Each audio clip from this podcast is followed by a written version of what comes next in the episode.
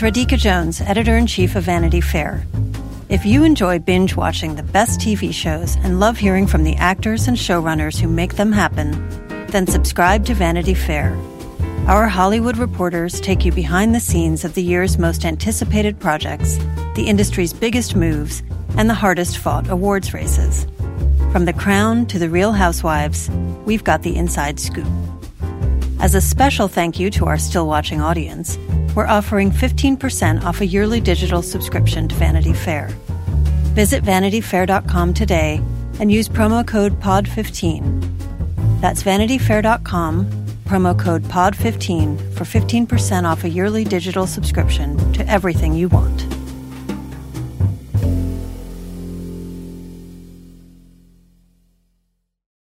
This episode is brought to you by Progressive Insurance. Whether you love true crime or comedy, celebrity interviews or news, you call the shots on what's in your podcast queue. And guess what? Now you can call them on your auto insurance too with the Name Your Price tool from Progressive. It works just the way it sounds. You tell Progressive how much you want to pay for car insurance, and they'll show you coverage options that fit your budget. Get your quote today at progressive.com to join the over 28 million drivers who trust Progressive. Progressive Casualty Insurance Company and Affiliates. Price and coverage match limited by state law. AI is making waves in every field it touches. President Biden is now on TikTok, and the election draws closer each day. With so much going on in the world, it is hard to keep up with it all, let me tell you. Hi, I'm Kai Ryssdal, the co host of Make Me Smart. It's a podcast from Marketplace. And every weekday, Kimberly Adams and I break down the latest in business and the economy with short daily episodes to make it easy for you to stay in the know. Listen to Make Me Smart wherever you get your podcasts.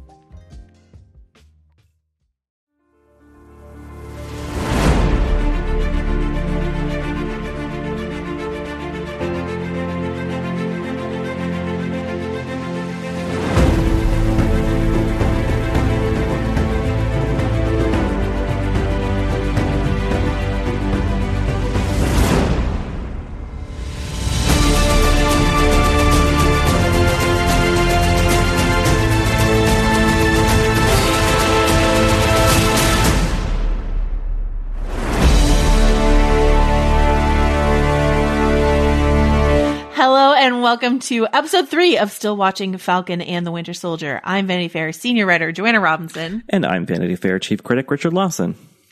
We will be discussing this latest episode, episode three, Power Broker, uh, written by Derek Kolstad and directed by Kari Skogland. Um, and then in the back third of the show, you'll hear from Anthony Breznican as we, you know, go a little deeper into some comic book lore. And in the middle, the, the, the meat of this sandwich today, um, my friend, uh, a fantastic, uh, culture commentator, cosplayer, host of a Star Wars show, um, Krystina Arielle, uh, is here to talk about her perspective on the show as well. So we've got a three for for you this week. Um, And Krystina and- like really knows her shit, right? Like Oh, yeah. yes. So you'll listen to me just ramble and then act, she'll come on and actually like have stuff to say. Uh, yeah, Krystina's going to be great, and um, and we'll talk a little. I'll give you guys a little bit more context for that right before we go into that uh, discussion. Um, we also got some great emails from you guys. You can always email us stillwatchingpod at gmail.com. But before we get to those emails, um, I just want to remind folks of this event that we have coming up uh, at Vanity Fair. It's called Cocktail Hour. Uh, April 13th through the 15th. We're doing it's, it's sort of like a little festival that we're doing because we can't do the in-person glitzy glamoury, uh, lead up to the Oscars that we usually do. So we thought we'd sort of bring the party online. Let me dazzle you with some of our guests that we have lined up. We've got Serena Williams, Gal Gadot, Michael B. Jordan, um, Haim, Glenn Close, Laura Dern, Jon Hamm, Amanda Seyfried, Paris Hilton, Andy Samberg, and The Lonely Island, Shaka King, Jessica Alba, and just added Kathryn Hahn and Judith Light, and more to come. Uh, and a portion of the proceeds from that event is going to go to the Motion Picture and Television Fund to help support COVID-19 relief efforts. So you can go to vf.com slash live uh, to to sign up for that. Richard, what are you most excited for from Cocktail Hour? Well, I guess excitement is close to nervousness, and uh, I've been told by Radhika Jones, our editor in chief, that enough, if enough tickets are purchased, I have to perform one monologue from a Marvel show. for Uh, like do you- have you uh, ha- uh, so I got to figure out what the hell that's going to be. Yeah. What what what should it be, man? I mean, I don't know. I I was thinking like, what if I like wrote a monologue for Wanda Maximoff's gay son? Like, so it was like a new material, and then it could also function as me like pitching a pilot to um, Disney. what if you wrote a monologue for whoever it was that taught Baron Zemo how to dance? Um, or who made his coat? frankly. Baron Zemo's coat maker. Um, yeah, so once again, go to vf.com slash live to pick up those tickets. I'm really excited for the, um, the Lonely Island Haim. They're doing like a, a trivia game that I got to write some questions for. So I had a really fun time with that. So go check it out. And also our very own Anthony Breznican will be talking to Gal Gadot. So, you know, there's a lot, there's a lot to see in here, um, at that festival. So let us get into some emails. Richard, what do you got for us this week? Uh, well, the first one is kind of a, uh, a a nice analysis, I think, of some of our characters who, as they're in play in this third episode. Um, uh, James writes to us uh, and says something I'm a bit surprised didn't come up in, and this is you know uh, our discussion, uh, Joanna, about um, the what what a good Captain America is. Anyway, uh, something I'm a bit surprised didn't come up in the discussion of what makes a good Captain America: a need to stand up to power, up to and including a willingness to oppose the U.S. government. Steve Rogers wasn't the guy the government wanted in the first place, and he had to disobey orders to break out of his USO propaganda role. His next two movies have him argue against Fury's insight and Ross's accords and end with him going on the run. I'm less familiar with comics Cap, but it's my understanding that many of his most famous storylines, Nomad, Civil War, etc., place him in opposition to a government that fails to live up to its ideals. Anyway, I think that's a defining trait of Steve's and one I doubt Walker shares, burdened as he is to live up to this, his image of Cap. It's such an essential extension of his no bullies mantra that even after he was beefed up on super soldier serum, he was still the little guy in the alley standing up to the powerful. From what we've seen of the, of his high school glory days, it's unlikely that Walker was ever the little guy and always the powerful. His being handpicked by the U.S. government instead of an outsider and idealist like Erskine is exactly what disqualifies him and makes him too likely to follow orders. I think that's great. I think it's great. I love I love that um distinction and um the the idea that Walker at one point says in episode 2 I believe like we are the government.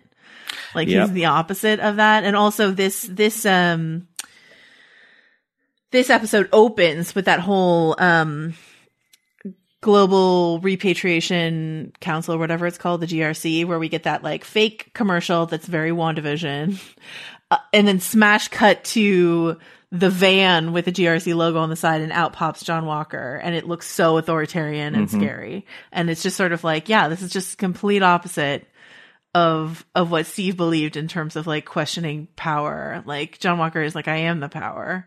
I am the guy who gets you out of jail as a favor, sort of thing. It's just it's gross, you know? Well, especially because this show is, among other things, you know, dealing with some aspects of race in America and Yeah. policing, and there it's a pretty, you know, um, close allegory for police in America and who many times decides or or, or, or seeks that kind of access to authority uh, and and power that they can you know lord over other people.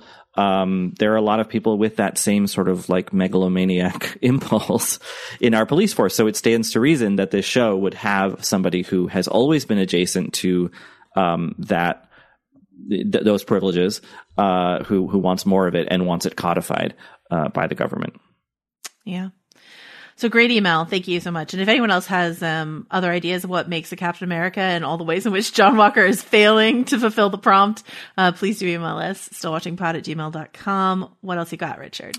So this is a really interesting email from Stephanie um, about an aesthetic detail on the show that actually has some real world um, similarities to something in the real world that's very pertinent. Um, so Stephanie writes, I just started watching Falcon and the Winter Soldier along with you, and I'm enjoying it well enough so far. One thing that knocked me right out of the show was the appearance of the red handprint across the face as a symbol for the flag smashers. I live in Montana, and the painted red handprint across the face is a very powerful emotional symbol here for the missing and murdered Indigenous women movement. More often than I can believe, we get notifications to be on the lookout for a missing Indigenous woman. Even more often than I can believe, she is never found. We here in Montana take that symbol very seriously, and it was quite shocking to see it used as anything else. I'm wondering if this symbol shows up in the comics or if this is something the show brought in. I was hoping that this was something you could bring up on your podcast. I am hoping this could be an opportunity for some good to say, hey, you know that red handprint?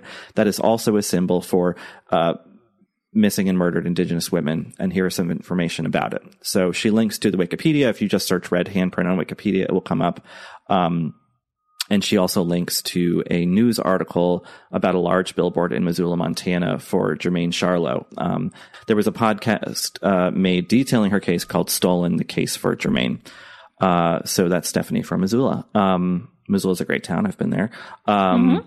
But, and I thank you, Stephanie, for bringing this. I, I was not aware of, of this, that symbol's meaning uh, in that uh, ongoing crisis of missing and murdered Indigenous women, which is a terrible thing uh, afflicting communities all across America and Canada. Um, so I don't know, Joanna. Do you have any knowledge about about that symbol in the Marvel world? Yeah, there's a few things. There's there's something called um, the Red Hand Gang, uh, and there's also something called the Red Right Hand.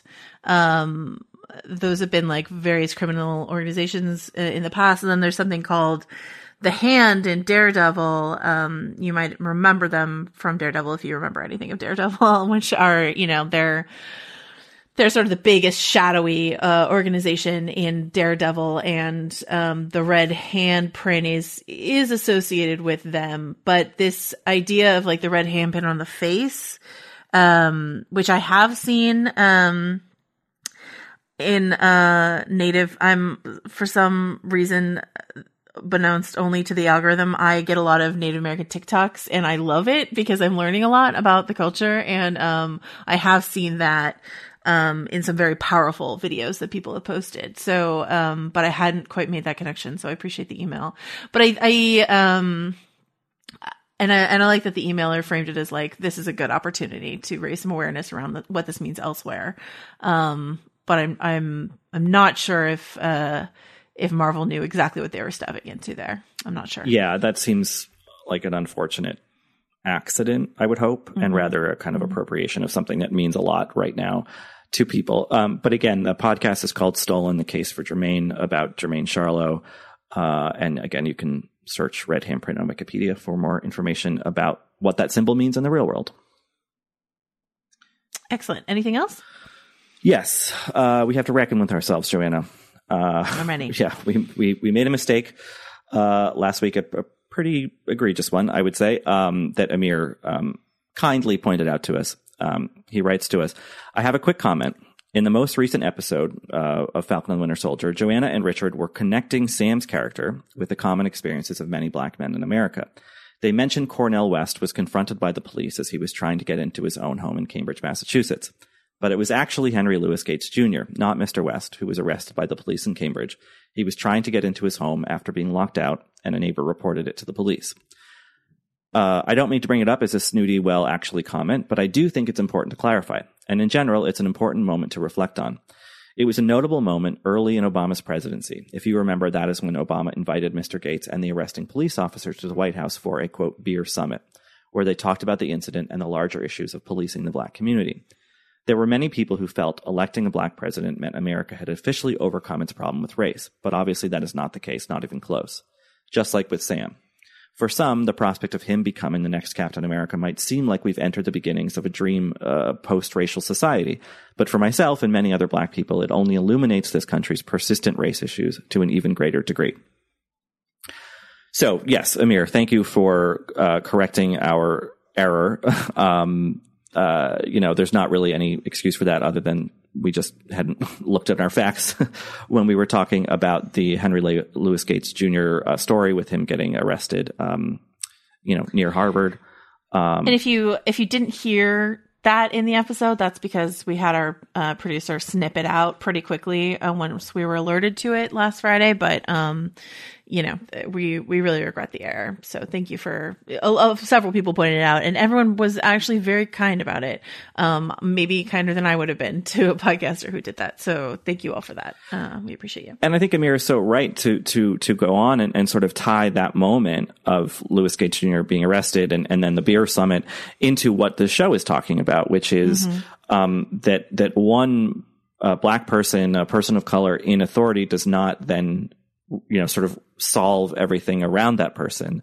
Um, mm-hmm. and, and that person is indeed still governed, uh, by racism and, and, and, and forced into corners, much as Obama was, much as anyone else, uh, who, uh, you know, lives in America, basically. Um, so yeah, I think, and I think this episode, um, gets into that in some keen moments as well. You know, um, we have, as the first email pointed out, you know, this kind of increasing worry about this new Captain America and his role in in authority, um, and and Sam going, you know, further afield of all that, and and still confronting, or maybe more more uh, um, immediately confronting uh, these issues of race, both in America and abroad.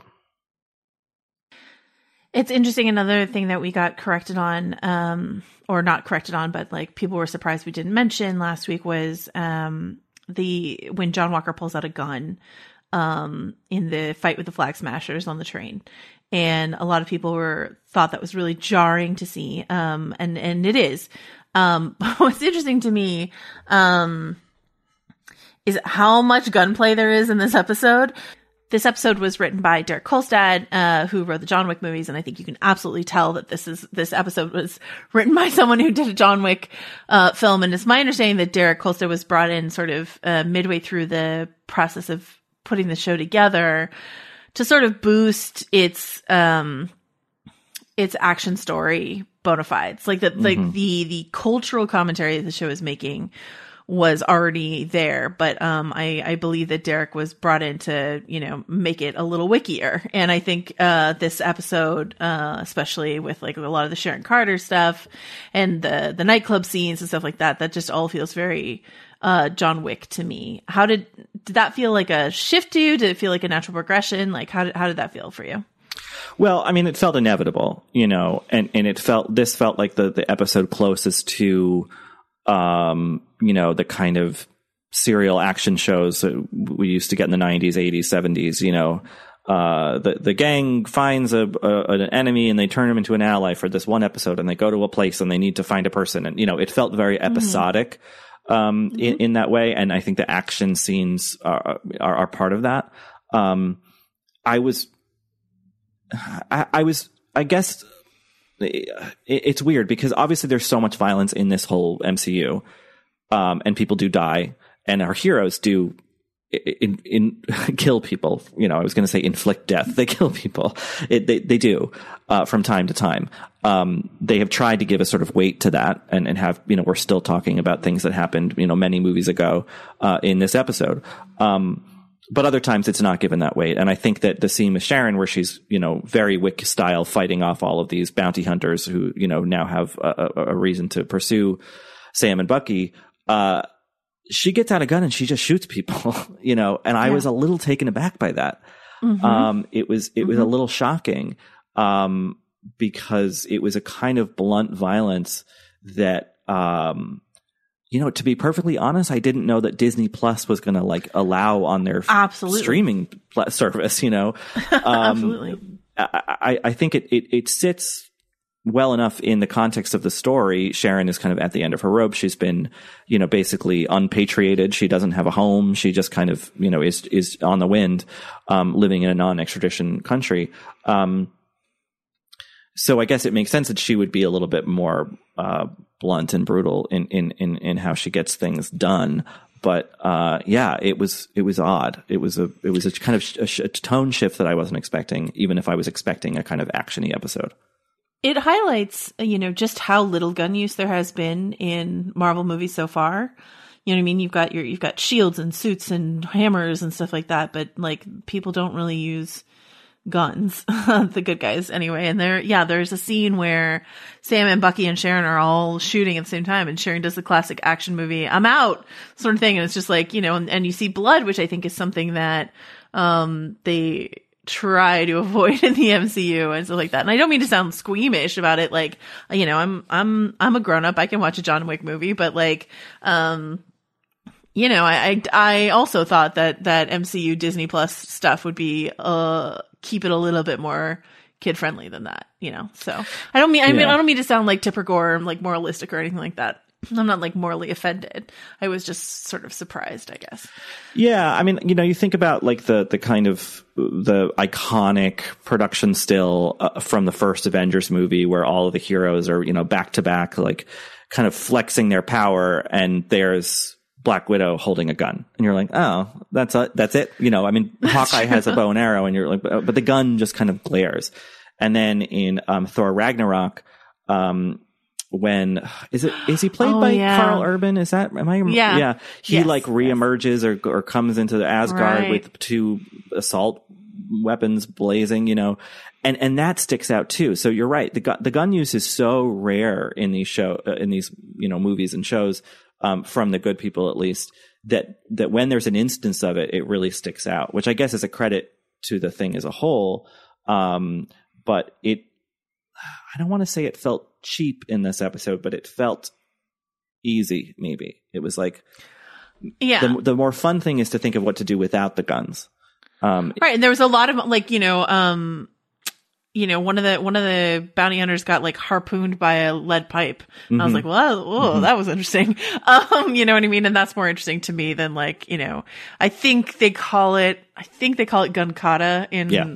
John Wick, um, but you know that's it's that's the John Wick special, and I actually like actually I still haven't seen John Wick three because I got a little tired of the gunplay. yeah, Um, but um, I, yeah, I, I mean, I don't anticipate it's going to be like this for the rest of every episode of the season, but I, I mean, I, I thought I, I liked how uh competent, uh, maybe that's a patronizing word, but that Sharon was. That Sharon was just cleaning up. I thought that was really cool. Um, while while the guys were doing the negotiating, sort of thing, you know.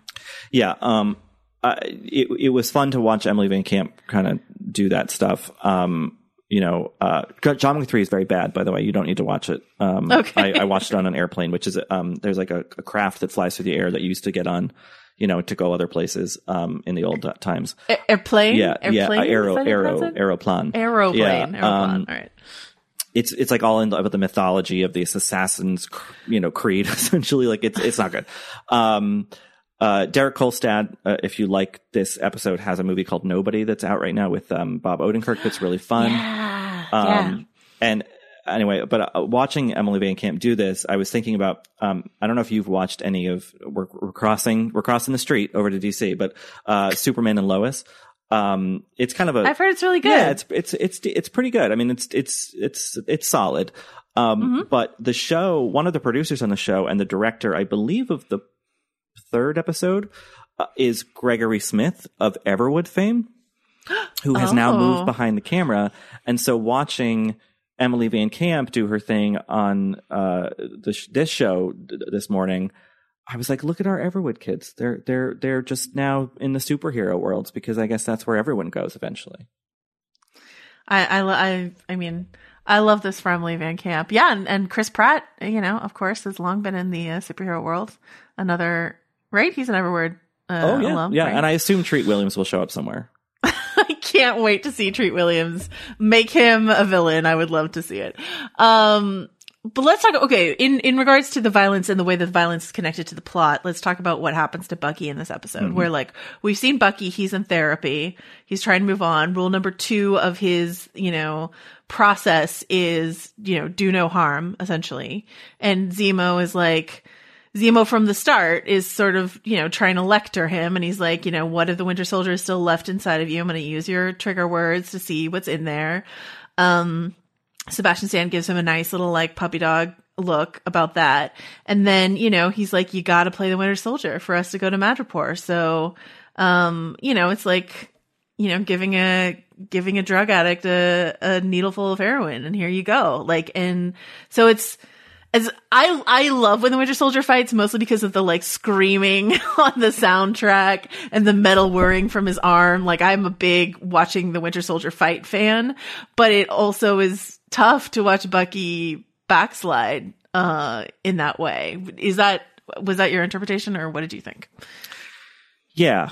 Uh you know, it I, intentional or not, it was one of those moments uh when this thing kind of almost turned to us and was like, "So you like this, huh?" Like we've been watching this guy mm. struggle to get out of this, but then it's really satisfying when he goes back into it. Uh, mm-hmm. You know, I think there's a, probably a lot of uh, questioning to be done about how we process violence in filmed entertainment and what we expect of it and what we want from it, and are we gun shy? Are we not? Are we this? You know, um, it.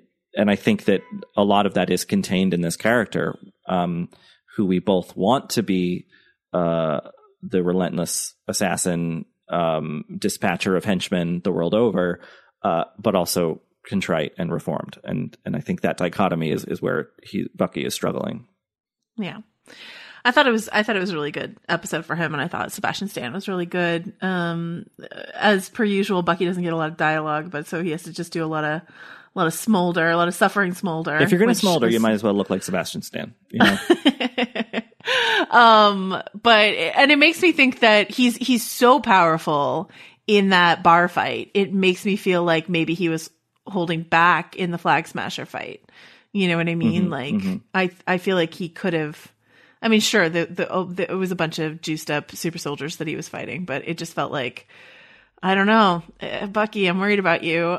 Um, I'm also worried, like, I don't think it's good news that Zemo noticed the name in Bucky's notebook that meant the most to him. I don't ever think that's good news that Zemo knows that. So, um, oh yeah, no, um, that's not. Yeah, you know, like there's a um, reason that came in in the first episode and it was then brought up again in the third. You know, yeah, like there's exactly. something happening there. I think also, you know, talking about Zemo, uh, you know, trying to sort of get the the trigger words going, and it's like maybe it wasn't a word at all; it was just a situation. Maybe the trigger is just like suggestion of like, you know, this is what you need to do, you know, mm-hmm. um, and tapping into that sort of former identity, um, which you know, I, I think the show is doing some some you know socially conscious stuff elsewhere but I, uh, and, and, maybe this is to a lesser extent but i think you know there is a sort of narrative about ptsd in here mm-hmm. and um, what a lot of um, you know military people uh, go through after their deployments um, with like what is my utility is am i just an instrument of destruction or violence of of you know horror essentially um, and is that i think the fear for a lot of people in that uh, predicament is like, is that where I'm like most comfortable at this point? Mm, yeah. Yeah. It's, um, I think, I think the show is definitely, you know, they're, they're wanting to show us Sam's journey. Sam's journey is obviously like at the forefront of what's going on here, but I think they are interested in Bucky as like someone pointed out, you know, I was making such a fuss about the dog tags in last week's episode. Someone pointed out that we also saw them in episode one when he sort of woke up shirtless uh, to the FIFA soccer playing on the television uh, from his nightmare, and I might have been distracted by something else in that scene, and I didn't notice soccer. the dog tags. Yeah, yeah this FIFA yeah, soccer, yeah. Um, and I didn't notice the dog tags, but um, yeah. So we've seen them in in two episodes now, and maybe the whole point, maybe I need to let go of logistics of tracking them and just remember that they're trying to remind us that he was a soldier. You know what I mean? Mm-hmm. That that's that that PTSD element which connects him to Sam who talked about trouble coming back from war and to Steve.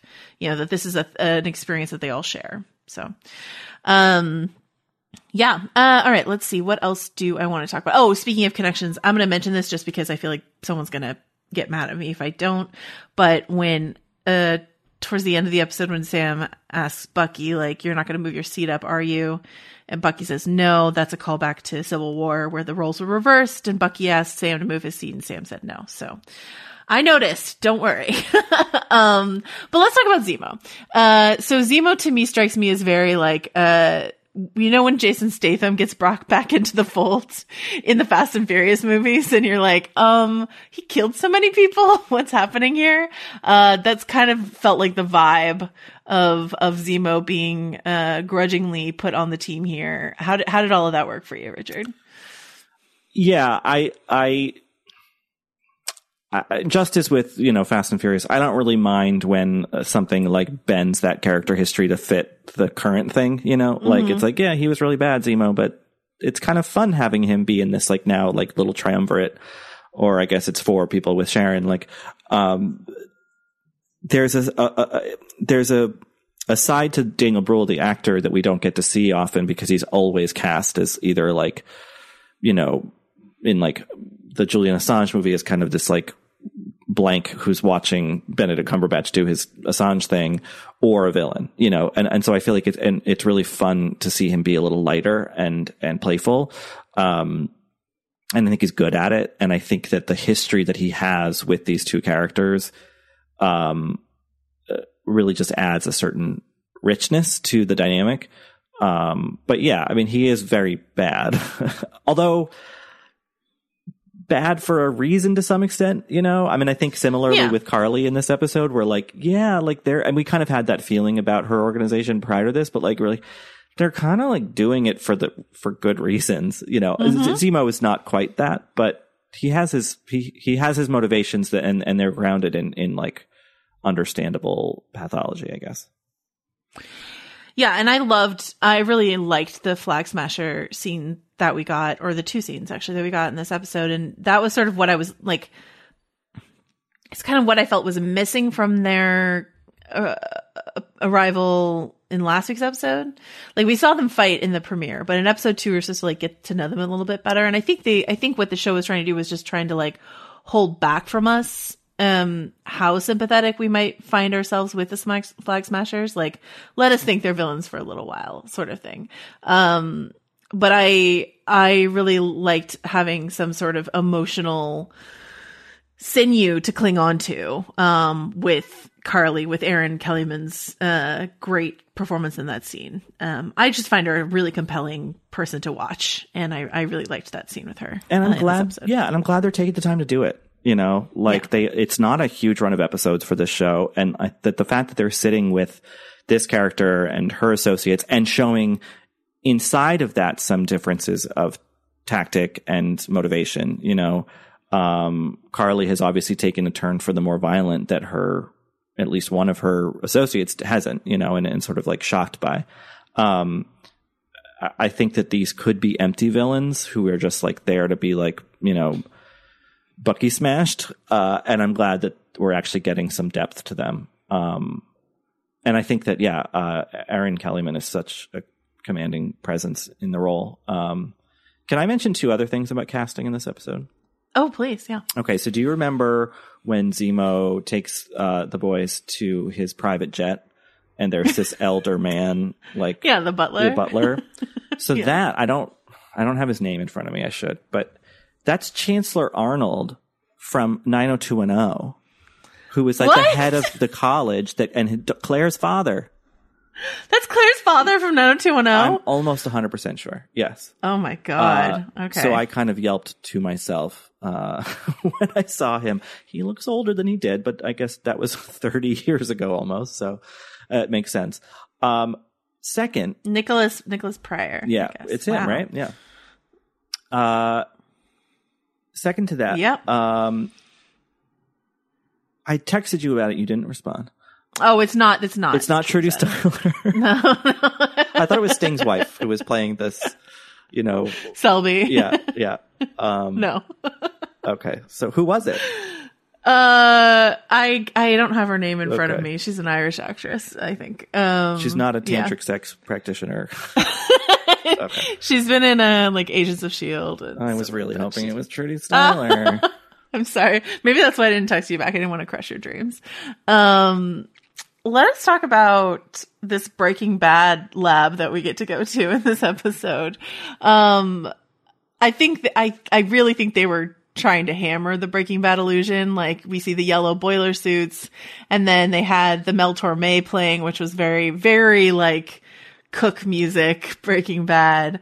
Um, how did that whole lab sequence like work for you? What did you think of it?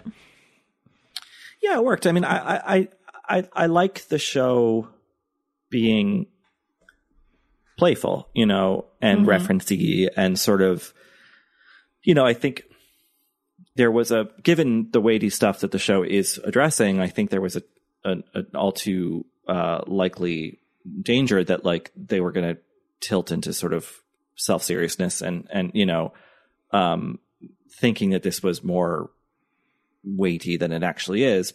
But I think they're balancing actually that kind of darker consideration of social politics and other things with like playful Marvel action movie stuff and and humor. You know, I think uh, one one of the myriad reasons that stuff in the DC realm doesn't quite work as well is that they never n- figured out the, the, the the humor of things. Um, and I think the MCU has done that um, pretty admirably.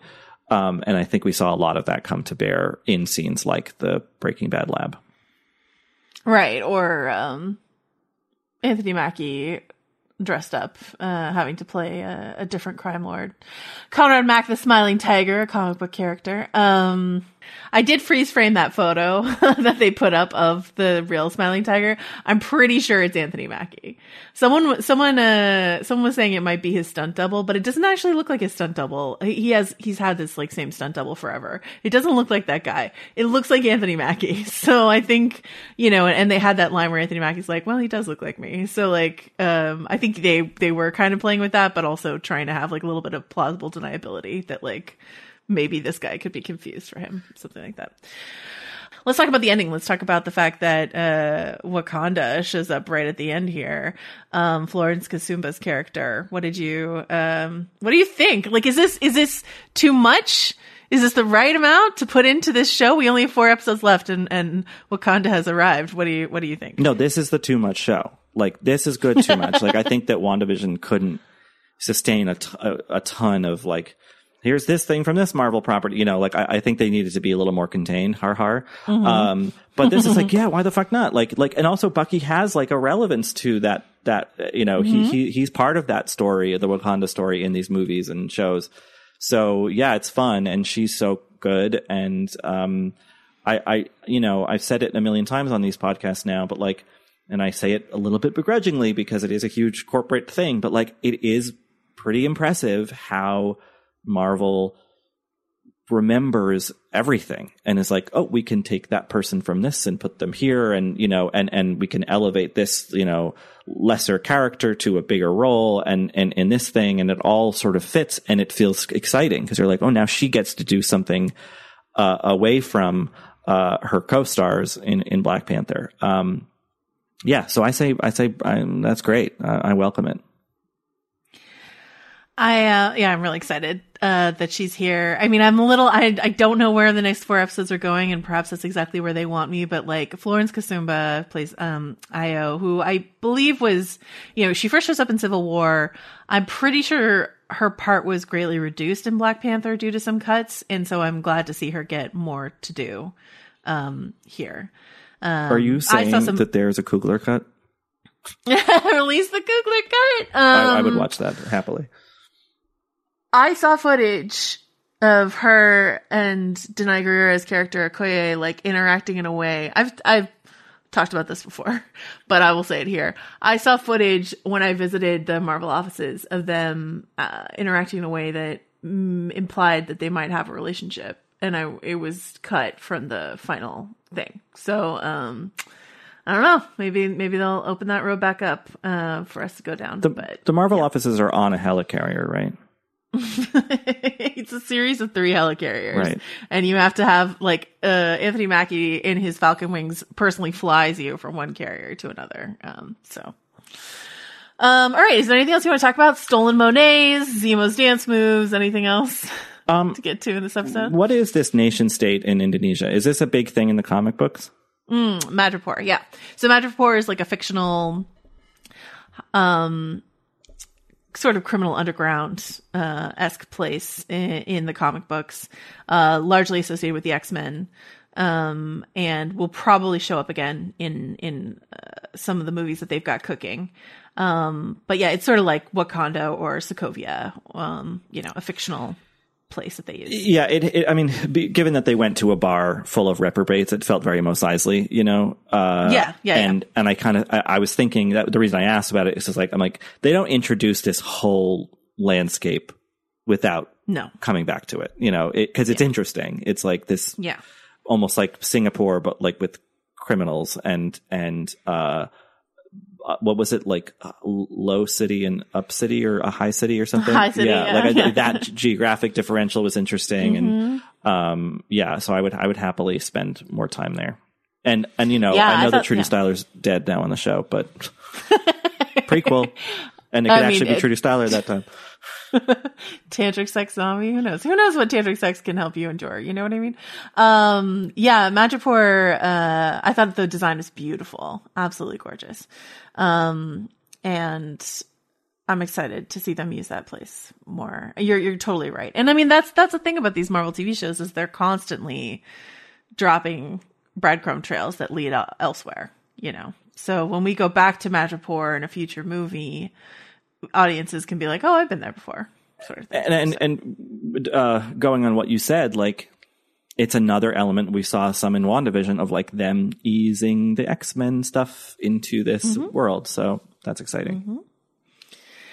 Yeah, some people have a sort of pie in the sky idea that Hugh Jackman's going to show up in Falcon Winter Soldier. I mean, we're just back on the merry-go-round. We learned nothing from WandaVision. and people are like, Hugh Jackman is Wolverine. I was like, let the man eat pasta. He's done playing Wolverine. Let him, let him rest.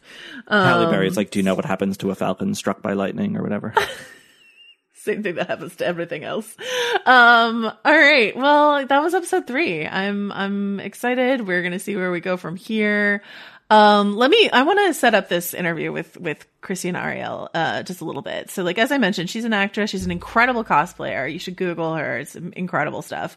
Uh, she's a tabletop gamer and she hosts the Star Wars High Republic show. And that might be a reason why, even if you aren't familiar with her cosplay and uh, acting work and stuff like that, you might have heard her name because there was um a really uh unfortunate is too mild a word like really repulsive campaign to get her fired from this Star Wars show before it even started. That came from, you know, the usual right wing, uh, trolls, you know, Ben Shapiro, et cetera, um, because she had tweeted some things about Black Lives Matter and that were taken wholly out of context and weaponized against her. And, uh, you know, that whole like bad faith argument of like, she's racist towards white people. Um, and it's, it's ongoing. It hasn't, the harassment hasn't stopped, but like, um, had you had you heard anything about this, Richard? Is this on your radar? yeah, no, I'd heard about it, but I think Mm-hmm. um, I didn't dig in because uh, I find that stuff so depressing and awful. And you know, uh, I guess I owe it. I owe her the attention and be like, uh, you know, but uh, yeah, I it's it's so gross that that stuff keeps happening. So we didn't talk about that explicitly, um, but she's definitely you know talked about that elsewhere. You can read about it. Um, but we, um, you know, when I first I asked her to come on because I the first time I ever saw her was she was in a Captain Marvel cosplay, and I was like, oh, I want to talk to Krystina about this, and she told me she had read all of the Isaiah Bradley comics and stuff like that, so I wanted to talk to her about that. So, um, she uh, she's here, but I just wanted you guys to have that context uh, that you might apply to some of the things that she says. So we didn't speak specifically about it, but there's some general stuff that might might hit a little differently if you know that context. So. Let us go ahead and hear from Krystina. The Run Through with Vogue is where you'll meet all the most exciting people in fashion and culture. I am Fran Lebowitz, um, who should be the mayor of New York. We all support that. We support that. Very nice. Nikki, Yes. it's been really great being in this beautiful pink room. all right, Usher, can you hear us? I can hear you. All right. Can you hear me? We can. We can. All right, here we are. On the podcast, you'll learn how Vogue really works. Sometimes we'll come in for a second or even third run through until we are AWOK. Can you tell us what AWOK means? It means um AWOK, Anna Wintour okay. I'm Chioma Nnadi, And I'm Chloe Malle. and we're the hosts of The Run Through with Vogue, where fashion and culture collide. Join us. It's AWOK. Listen and subscribe wherever you get your podcasts. Apple Card is the perfect cash back rewards credit card. You can earn up to 3% daily cash on every purchase every day. That's 3% on your favorite products at Apple, 2% on all other Apple Card with Apple Pay purchases, and 1% on anything you buy with your titanium Apple Card or virtual card number. Visit apple.co slash card calculator to see how much you can earn. Apple Card issued by Goldman Sachs Bank USA, Salt Lake City branch. Subject to credit approval. Terms apply.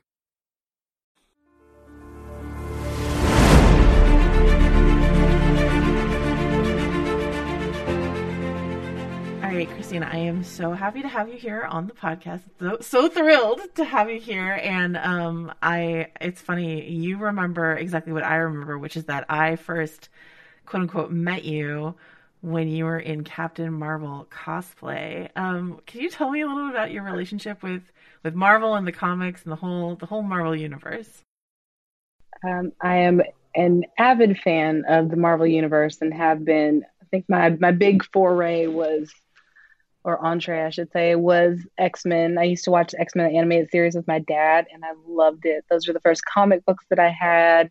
And my favorite superhero, of course, is Monica Rambeau. So, as you can probably imagine, I've been extremely excited coming out of WandaVision and actually being like, "It's Monica!" and I just, oh my gosh, that was my one of my dream cosplays. You saw my first the Carol Danvers version of the costume was what you saw with the leak picture. And then I got to do Monica Rambeau at the Endgame premiere as well as at NYCC, uh, New York City Comic Con. And it was the best day ever because I was walking around just on cloud nine, feeling like the coolest superhero in the entire world. and I love just what they've been able to do, especially with the MCU and now going into the MCU television version. It's interesting to see the stories that they're able to tell and how they're able to flesh out some of these characters that we wouldn't get the opportunity to see otherwise. And that's what we're getting into with Falcon and the Winter Soldier. And are you you mentioned to me that you had done some comic book reading um, specifically that's tied into this show, right? I did. Um, I've had them for years now. It was great. The last couple of days, I actually sat down and reread them. But it's the Truth, Red, White, and Black series, which I think you've talked about on the podcast before, and it's it kind of ties the story of the super soldier serum in with the story of the Tuskegee experiment, which if you've never seen Mrs. Evers Boys, it's really great and it's tied to it also in the Marvel universe because Alfre Woodard plays the distraught mother in the beginning of Civil War that confronts Tony Stark, and she plays Mrs. Evers in Mrs. Evers Boys. It was based on Mrs. Rivers, who was the actual lady from the Tuskegee experiment. So the Tuskegee experiment was where they did a syphilis experiment and told took rural African American men and told them they were going to get free medical treatment for syphilis, but they really wanted to see the effects of syphilis on the body, so they let them deteriorate over years and gave them placebos and made them think that they were actually being treated, but they never really were. And so, um, in a similar vein with the super soldier serum, they took these African American soldiers and everyone that they could fit into a military Humvee, they took with them, and those that they couldn't fit, they killed.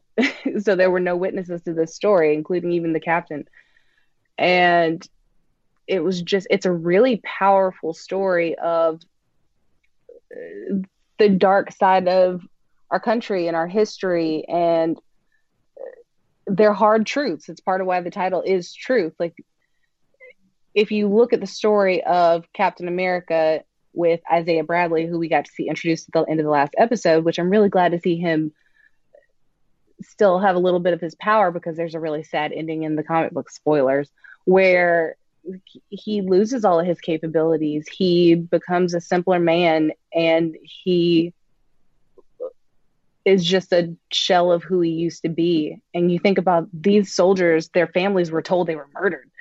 they were told that they were killed while they were being experimented on to the point where some of them legit exploded from the super soldier serum. And it's they talk it's just about how people can think of a life as less like less enough to do these experiments to make sure they're safer for other people. And it's just that they were used and thrown away.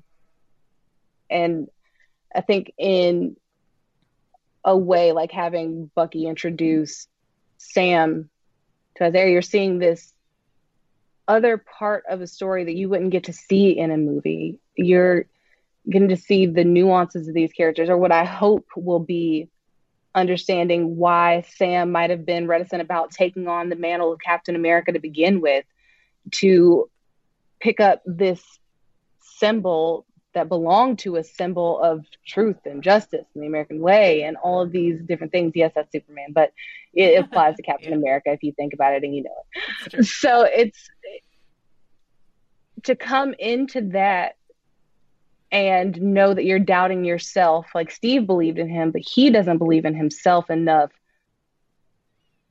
But I don't know if it's necessarily him not believing in himself, but it's the other stuff that comes with it. Like you see that this man has saved his country, has been blipped away, and he comes back and he can't even get a home loan, which is a very common situation that a lot of African Americans face when you go into a bank and you're already an unreliable lender because of a stereotype or because like that's the belief.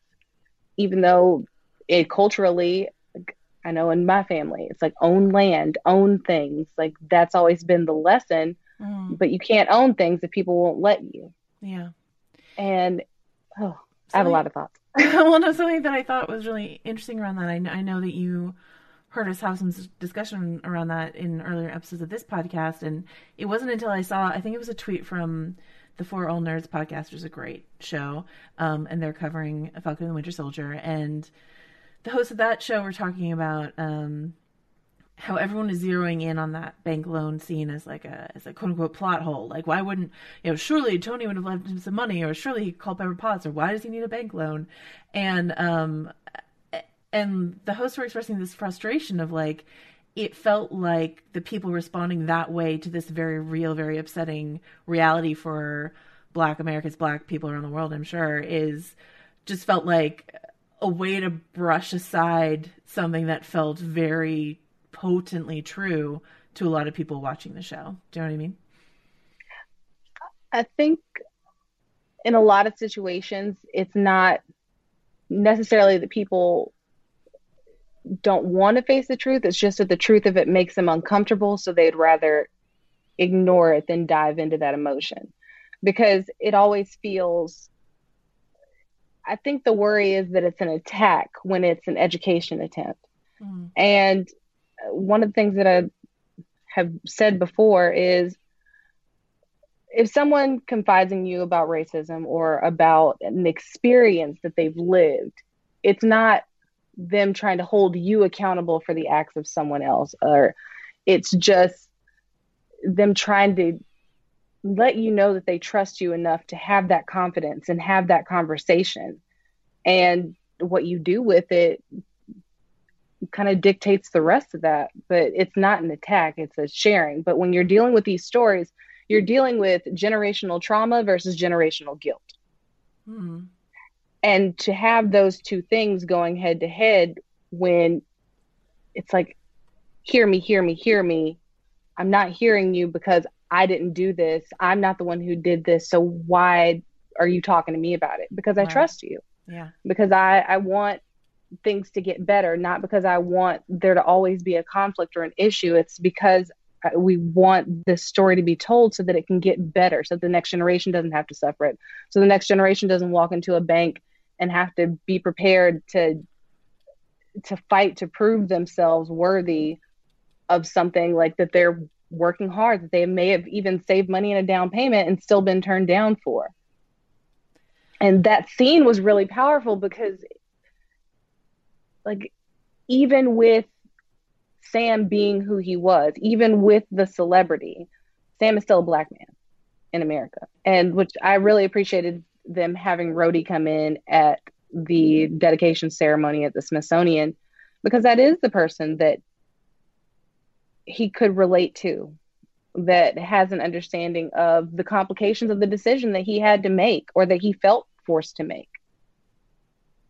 Because he didn't feel worthy. And I think that's one of the great things about Captain America is Captain America doesn't just automatically assume himself worthy. Like yeah. Steve Rogers didn't walk around and say, "I'm worthy. I'm this." Like even with picking up Mjolnir, like he didn't even want to hurt Thor's feelings. He could have picked it up easily, but he didn't because he wasn't trying to show off. Like there's I think it seems like oh, like it took strength for him to not pick up the mantle or it was a cowardly thing to do, but I think at the end of the day, it's also about survival. That's a big thing to take up. You've lost five years of your life. Your family is suffering. You just want to help. And he goes and he helps abroad, but he can't get it right at home. Nice. Yeah. Yeah. I hadn't thought of it that way. And I mean, I'm a I'm an army brat. Like both of my dads together did. My dad and my stepdad did over 40 years in the military, and they love their country. They love to serve it. It was their honor to do so. But at the end of the day, you come home and you have the VA to deal with and hope that you can get the proper medical treatment after giving your body and your time. And then you have to fight for treatment when you get home. It's a very real story. Looking into the publication of Truth, Red, White, and Black, and there's this thing that Axel Alonso, who was the then sort of head of Marvel, said. He was talking about the inherent politics of wrapping a black man in red, white, and blue. Um, and that they had a chance to tell a larger story and metaphor of America itself. And I'm just wondering, like, how much you think that idea that's behind that comic, how much that idea feeds this show and Sam's conflict in this show. I think with that ideal, it's it's true. It is a hard thing to to grasp loving something so much that you feel may not love you in the same way. That you are like we're, we're centuries later. You're born here. You were raised here. You served here.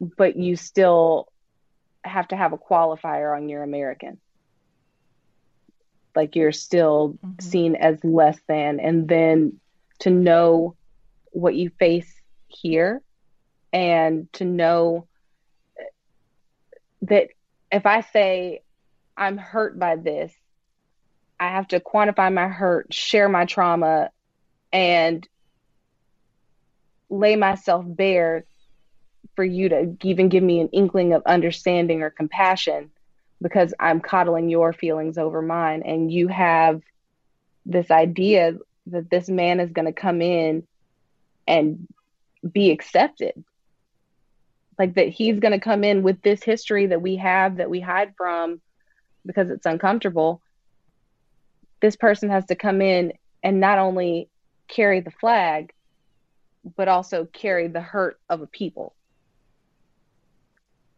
and it's hard to see how i think the reality of it is that our country has a very painful history and talking about it is extremely uncomfortable and it does create this struggle within some people to say, how can I? I think it was James Baldwin who said, I love my country and I love my country to, I'm paraphrasing, to expect better of her. Mm. And I think that that's the struggle in it is you love your country and you want to represent your country, but do you feel like your country is going to love you enough to accept you in this position. That you're going to have that same level of safety as, say, John Walker coming in and immediately being accepted and not necessarily like maybe still having that feeling of maybe I'm not good enough, but also being able to walk out to acceptance and not whispers or concern mm-hmm. or think pieces on whether Captain America's gone woke.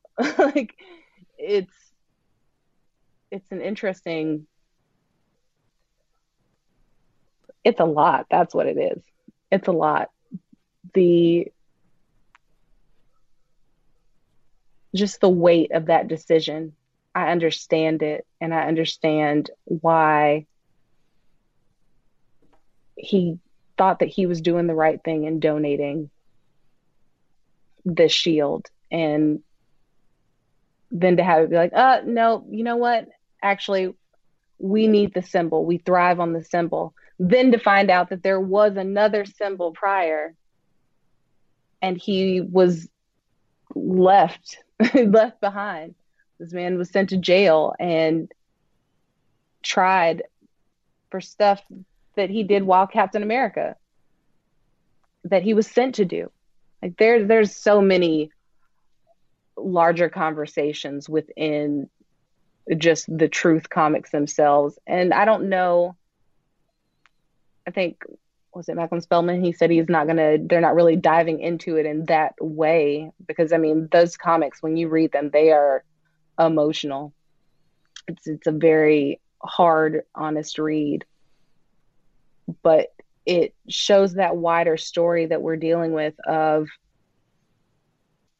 what do you do when you don't think you're good enough because you've been told you're not good enough your whole life assuming that we might see Isaiah Bradley again, hopefully. Like what what would you want from that story um translated into this TV show? I guess I would just want a conversation that rings true about the weight of what's being asked, the weight of taking up this mantle and becoming a symbol for the country, for the world and just a real conversation about the hurt that's obviously there. The reality of this experience, this lived experience that so many have had. And I just would like to see it given grace and like there's no putting a band-aid on it. Like this is not uh we can fix this issue or these issues or this self-doubt in a couple of episodes. And it'd be interesting to see how that's continued in other stories. I mean, even in WandaVision, we saw like dealing with a little bit of like with sexism with Darcy coming in, like she's Dr. Lewis. And right. the like the way that they're bringing those stories, I hope that it speaks I hope it sparks a larger conversation, but I hope it sparks a conversation where people listen and hear that like these are the experiences of people and someone's experience isn't an attack. Like it's a confidence.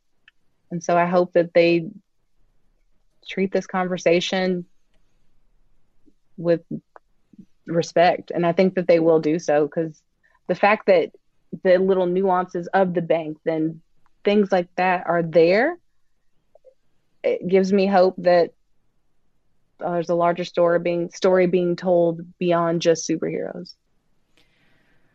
I'm curious. I, I, was talking to you a little bit before we started recording about like how um, I felt like a female perspective was necessary to understand understanding WandaVision. That there was this whole like undercurrent of like hysterical, you know, the, the, the like negative trappings of hysterical female stereotypes that have hung around Wanda for so long in the comics and how how all the work that the show is doing to try to not present that story. And um, so I'm curious, like from from your view, uh, if you have any thoughts on this, like what do you think some people might be missing in their reading of Falcon and the Winter Soldier if they don't have that context, that lived context, you know? I think it's okay, so I have to go into my whole WandaVision thing. so with with WandaVision, like it's a story about grief. All of these stories are about coming out of grief. And with each chapter, like you saw the stages of grief that Wanda was working through. Like the way that that was set up, that's how like I read it. Each of these episodes is a different stage of grief. Like each of these decades represents another stage of grief. And if if you've ever had to to truly grieve to the pits of your soul you understood that struggle that she was having. Like of course someone's going to be hysterical. Of course someone's going to act of course someone's going to con- uh, construct a giant imaginary universe where they can bring their loved one back and not have that pain and try to block things out. That's not hysterical. It's love and it's pain and it's honest. And with this, with this lived experience of Sam, it's honest to go into like there's no way he could just say I'm going to be Captain America without thinking about the implications that come with him being a black man. And it's not something you can take off. It's not something you can change. Not that you'd want to. It's who you are. And sometimes it presents itself before you do. It's like when you walk into a room and people are like, Can I help you? Like, what are you doing here? Okay, I'm here for the same reason as everyone else. Okay, well, can you prove that? And then you're greeted with, if you speak in a different way than people expect you to do. Oh my goodness, you're so articulate. Like there's all these things that greet you before you greet someone else. Uh-huh. And it's almost like you are proving yourself before like anyone's giving you a chance. And like that's part of that struggle for Sam is who are you going to be? Like, yes, I know you as a superhero, but do I know you as the superhero? Do I know you as this figurehead? and it's going to be a an internal struggle as it would be because it's like even with the cops coming like yeah bucky was the one with the warrant but sam was the one who looked suspicious right and that's the i think that was another nod that they threw in there that was very real like for them to stop coming at him even with bucky saying hey like do you know who this is it's only then where it's like, oh crap, this is someone that's notable. That's a problem. Right. Those are very real experiences to not necessarily the Falcon, but to Sam. Yeah. And I think that we're seeing Sam, the person, Sam, the man, not just Sam who was named Cap- Black Captain America. And like I remember sitting in the theater when I went and saw Endgame, and I was super pregnant and very emotional. and I just remember like Steve when he asked Steve, he's like, he's like, it feels like it belongs to someone else, and he's like, does it? And the fact that like that question could spur this whole thing. And that's the question that lives in his head. Does this belong to someone else? Have I earned this? Can I live up to what Steve Rogers was? And like even outside of everything, that's enough as it is to just create this anxiety of, am I worthy? But I just remember sitting there thinking, oh, maybe could be Captain America. just super emotional. Like, I like, I like, it was a powerful moment. But then to see not just, I, I think that the story has to be done this way so that if Sam does become Captain America or if Bucky becomes Captain America, it's not forced. It's this is this person's journey. This is his story. And his story has a couple of more turns than it would be for him to be Steve Rogers and just walk right out or John Walker. Like there are more layers to it and there's no avoiding that because it's the truth bringing it back to the title, truth, red and black. but like that's the reality of it. Is, Yeah. is this is this is truth, and we are getting the truth of Sam's story. And I think it's it's important because a lot of people would respond and say, "Oh, they just threw him in there because forced diversity." Like even if it's in a comic book and this is a a true story that we've seen, there's also the side of Bucky, and it's like Bucky who's had this, who's on this redemption trail and trying to make amends, but he was a weapon. He has PTSD from the things that he did that he was programmed to do, that he has to unlearn, behaviors he has to unlearn. And it's hundreds, hundred years of behavior to unlearn. And like those are two very powerful stories. Yeah. Like it's separate in the ways that they are, but they are the same story of two men struggling to live up to this icon that they called friend. And that's at the core of it. I'm curious what you make of their characterization of John Walker, um, because I think I personally think it's very interesting to make him not like an out and out mustache twirling villain, but something a little bit more insidious in that there's like plausible deniability around his the patronizing way that he treats Sam and and Bucky. Um, and I'm wondering if that sits well with you uh, as as a good representation of just sort of white entitlement or or whatever else it may be. Um, here's my feeling with that because I, I remember the scene where uh, the therapist asks and she says, "Who cleared that?" And he's like, "Like me." Like the way that he wields the power that Captain America gives him, and all that hesitation that we saw when he's first introduced, you kind of start to see fade into the like the machismo of it, the mm-hmm. power of it. And it's one of those things where absolute power corrupts absolutely. So you're giving this person this power that they didn't know Steve. They didn't have the counsel of Steve and him explaining what that mantle meant or seeing him in action. But you scored well on test and you were like, oh, it's I have so many feelings about that guy. But like that's and it's no shade to Wyatt Russell. Like, go on, dude. I'm I'm proud of you. You have leaned into like that feeling that people have where you're like, oh, like I don't know, like I know I'm supposed to like you, but I don't. And he's walking that line very well. It's good acting. Yeah. I appreciate it. Yeah. I'm not gonna hate on the dude. But it's oh, there's so many layers to that part of it and him. There was something that just rubs me personally the wrong way about him making calls and saying, "Oh, Captain America cleared it," and just the way th- there's a smarmy vibe to it that I don't like. It just does not sit well with me because I don't think of Captain America that way. Like I don't think of the like you know, you're not gonna see Steve walking around and being like, "Oh yeah, called in a favor," and like doing finger guns or something. Uh-huh. Like I feel like he's gonna do finger guns. It's gonna happen, and you're gonna be like, "What?" And then it's like the way that he was like fighting with the super soldiers, and then like pulls his gun to like shoot. Yeah. I don't know. Like that was. Did that that part didn't stick out to you at all?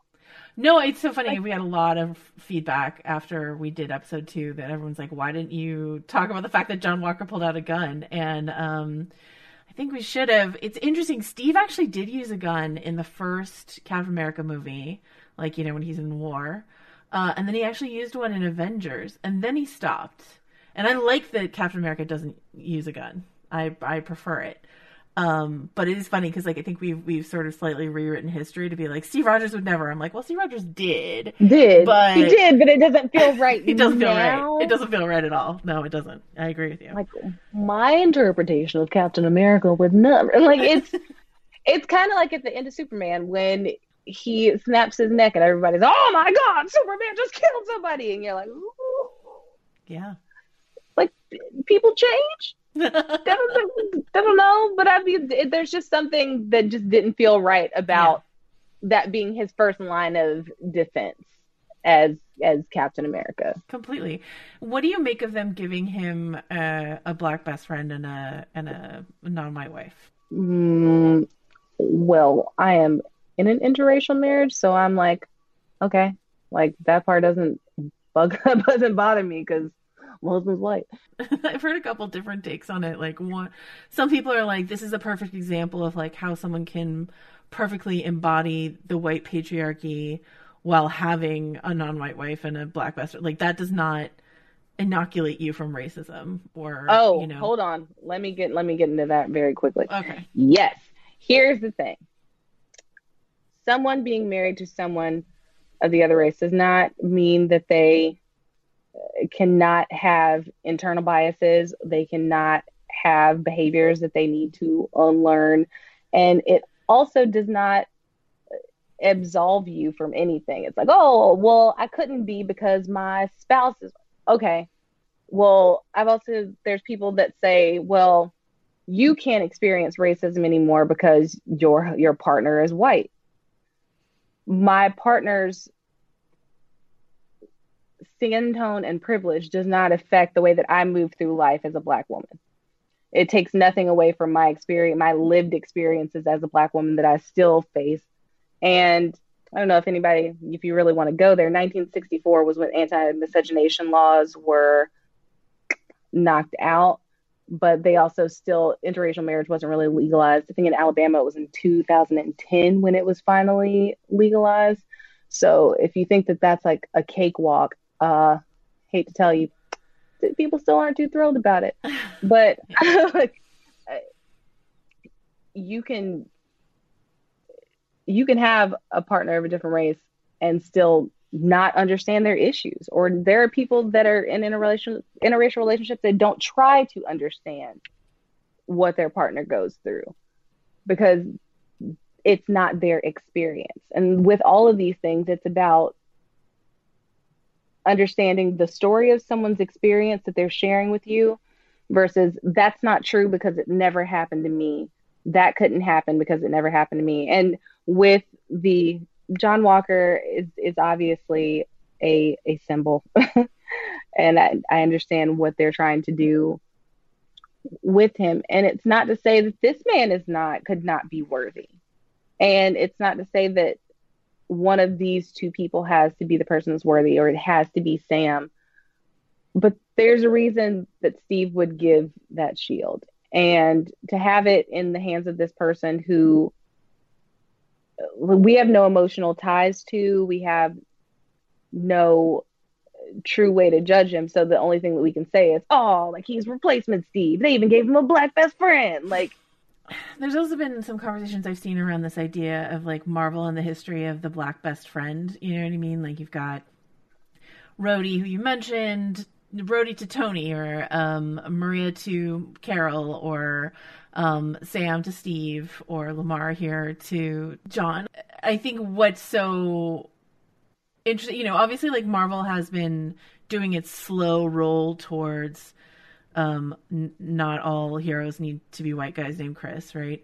But like um I think it's really interesting to take this show it's not like they're they're interesting they've done like with Black Panther or or maybe some other things that are coming up where they're centering black characters and this is like we're not just centering any black characters we're taking the black best friend and he is the center of the show. I mean I know it's called Falcon and the Winter Soldier but Bucky really does feel like you know a plus one here and it's a Sam story, right?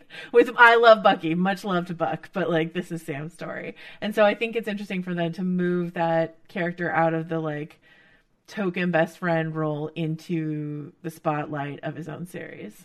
Who can be a hero? I think the constant question in all of this is who can be a hero? And yes, these people have been placed into roles of best friends, but we can lead a story too. like, yeah. Uh, I think that at a certain point you have to just tell the stories. There are multiple stories, there are multiple origin stories possible. And those stories need to be told.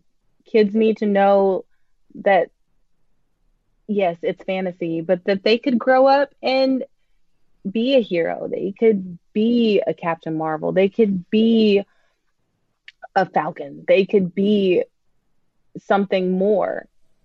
And I always think about the fact, like when I when I cosplay, there's kids that I see at conventions that are like, oh, like I didn't know that this character could be black, and it's like these characters can be anyone. First of all, they're fictional, so yeah, like just change a couple details. And it's like it doesn't. There's always this thing because unfortunately we are still in this era where we're just getting first for a lot of like BIPOC communities, like for Black people, for Indigenous people, for Asian Americans. Like we're with still, oh, this first hero, this first this, and it becomes overshadowed by, oh, they're just trying to squeeze these people in. It's like no, they're just trying to tell another story from a different perspective and another lived experience. We've seen these stories over and over again put Rhodey in a movie, like put Sam in a show, like do these things, tell these stories, because there's a lot that people can learn from seeing someone else's experiences depicted. It's not to force anyone out, it's not to become the only voice. It's to showcase a multitude of voices. And that's what we need to do. And it's not a, like, oh, well, we're relegating people to sidekicks. Write them as a main character.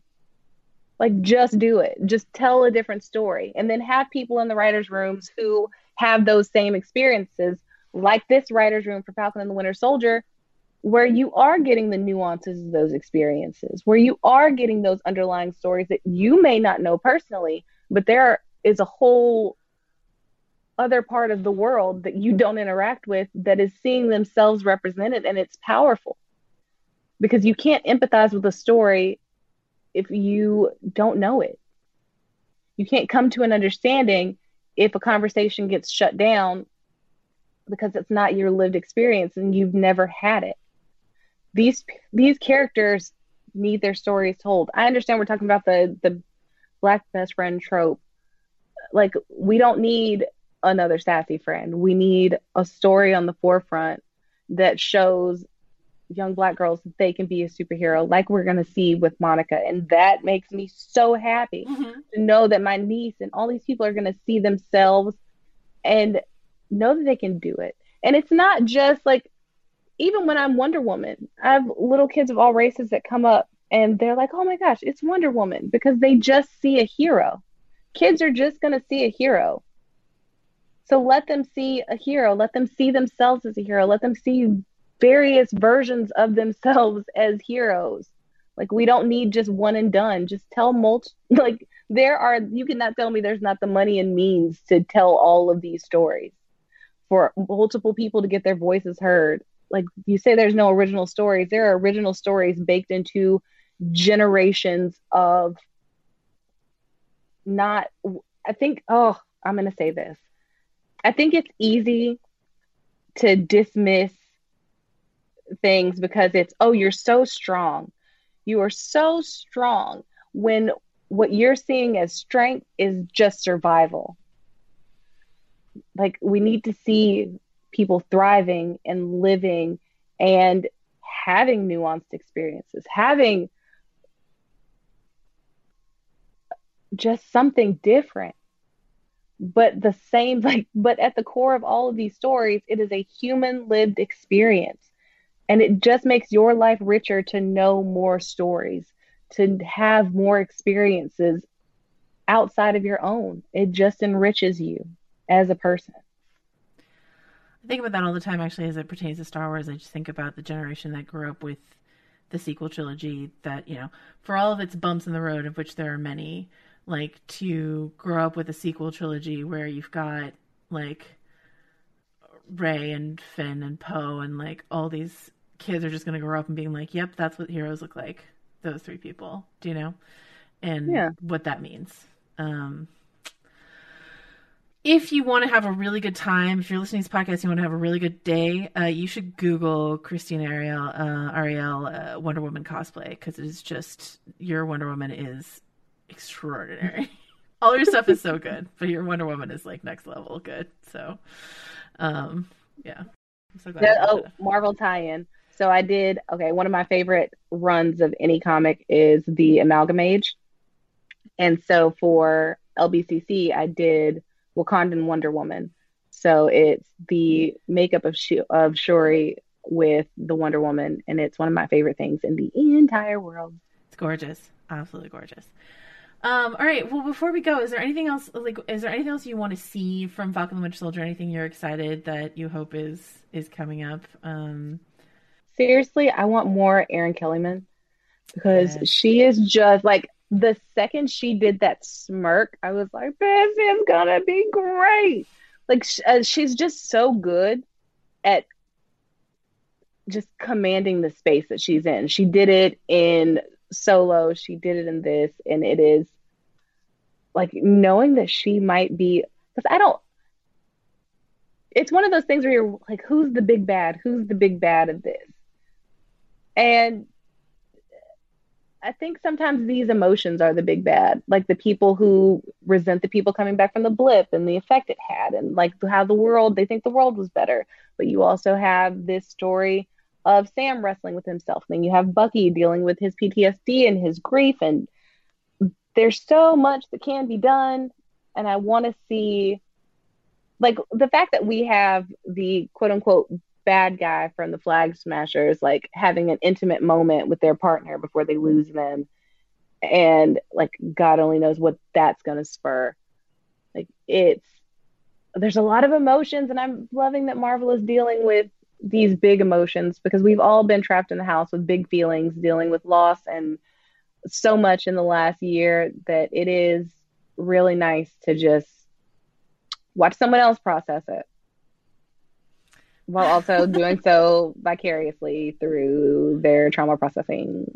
Process their own trauma whilst uh, it's a multitasking experience. Um, Woo-hoo, didn't mean to cry my own tears, but I did. um, all right, if folks want more of you and how could they not, where can they find you on the internet and elsewhere? You can find me on Twitter and Instagram at Krystina Arielle, K R Y S T I N A A R I E L L E. Krystina Arielle. That's the name my mom gave me. Um, and yeah, you can find me on there and you can find me on StarWars.com and the official Star Wars YouTube, where I host Star Wars The High Republic show. And I also am in a game called Idle Champions of the Realms. You can play as my character Ariza, who's one of my original tabletop characters for D&D. Uh, and I'm on a bunch of D&D shows, but if you follow me, you'll see me post all that stuff and then you can watch it or listen. Bye. Excellent. And one more, one more Google recommendation for me uh, is also to look up uh, Krystina's Captain America costume because that is also incredible. So um, check it out. Thank you so much for for chatting with me. I really appreciate it. Oh, my absolute pleasure. Thanks for having me, Joanna. You come to the New Yorker Radio Hour for conversations that go deeper with people you really want to hear from, whether it's Bruce Springsteen or Questlove or Olivia Rodrigo, Liz Cheney, or the godfather of artificial intelligence, Geoffrey Hinton, or some of my extraordinarily well informed colleagues at The New Yorker. So join us every week on the New Yorker Radio Hour, wherever you listen to podcasts.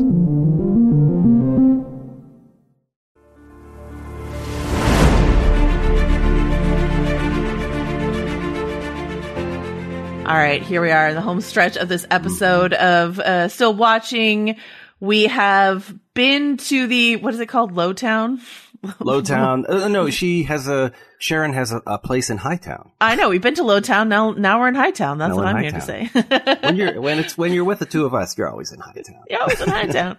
um, all right. So, so here we go. Let's, let's, uh, let's start with Sharon, Miss Sharon Carter. Um, what do you make of her appearance in this episode, Anthony Breznican. I think she looks uh, very glamorous for a person on the run. like she's very well styled and put together. Like I, uh, I would have guessed living on the run in like a notorious hive of scum and villainy in the Marvel universe would have uh, uh, scruffed her up a little bit. But uh, looks like life has been good on the on the lam. What Which brings me to my first theory of this segment. Um, this episode's called The Power Broker. Mm-hmm. We don't know who the Power Broker is. Hmm. Do you think Sharon Carter is actually the Power Broker? That would be an interesting twist. Mm-hmm. I think, she, I mean, look, she was Johnny on the spot with the assassination of. Selby, whoever that was.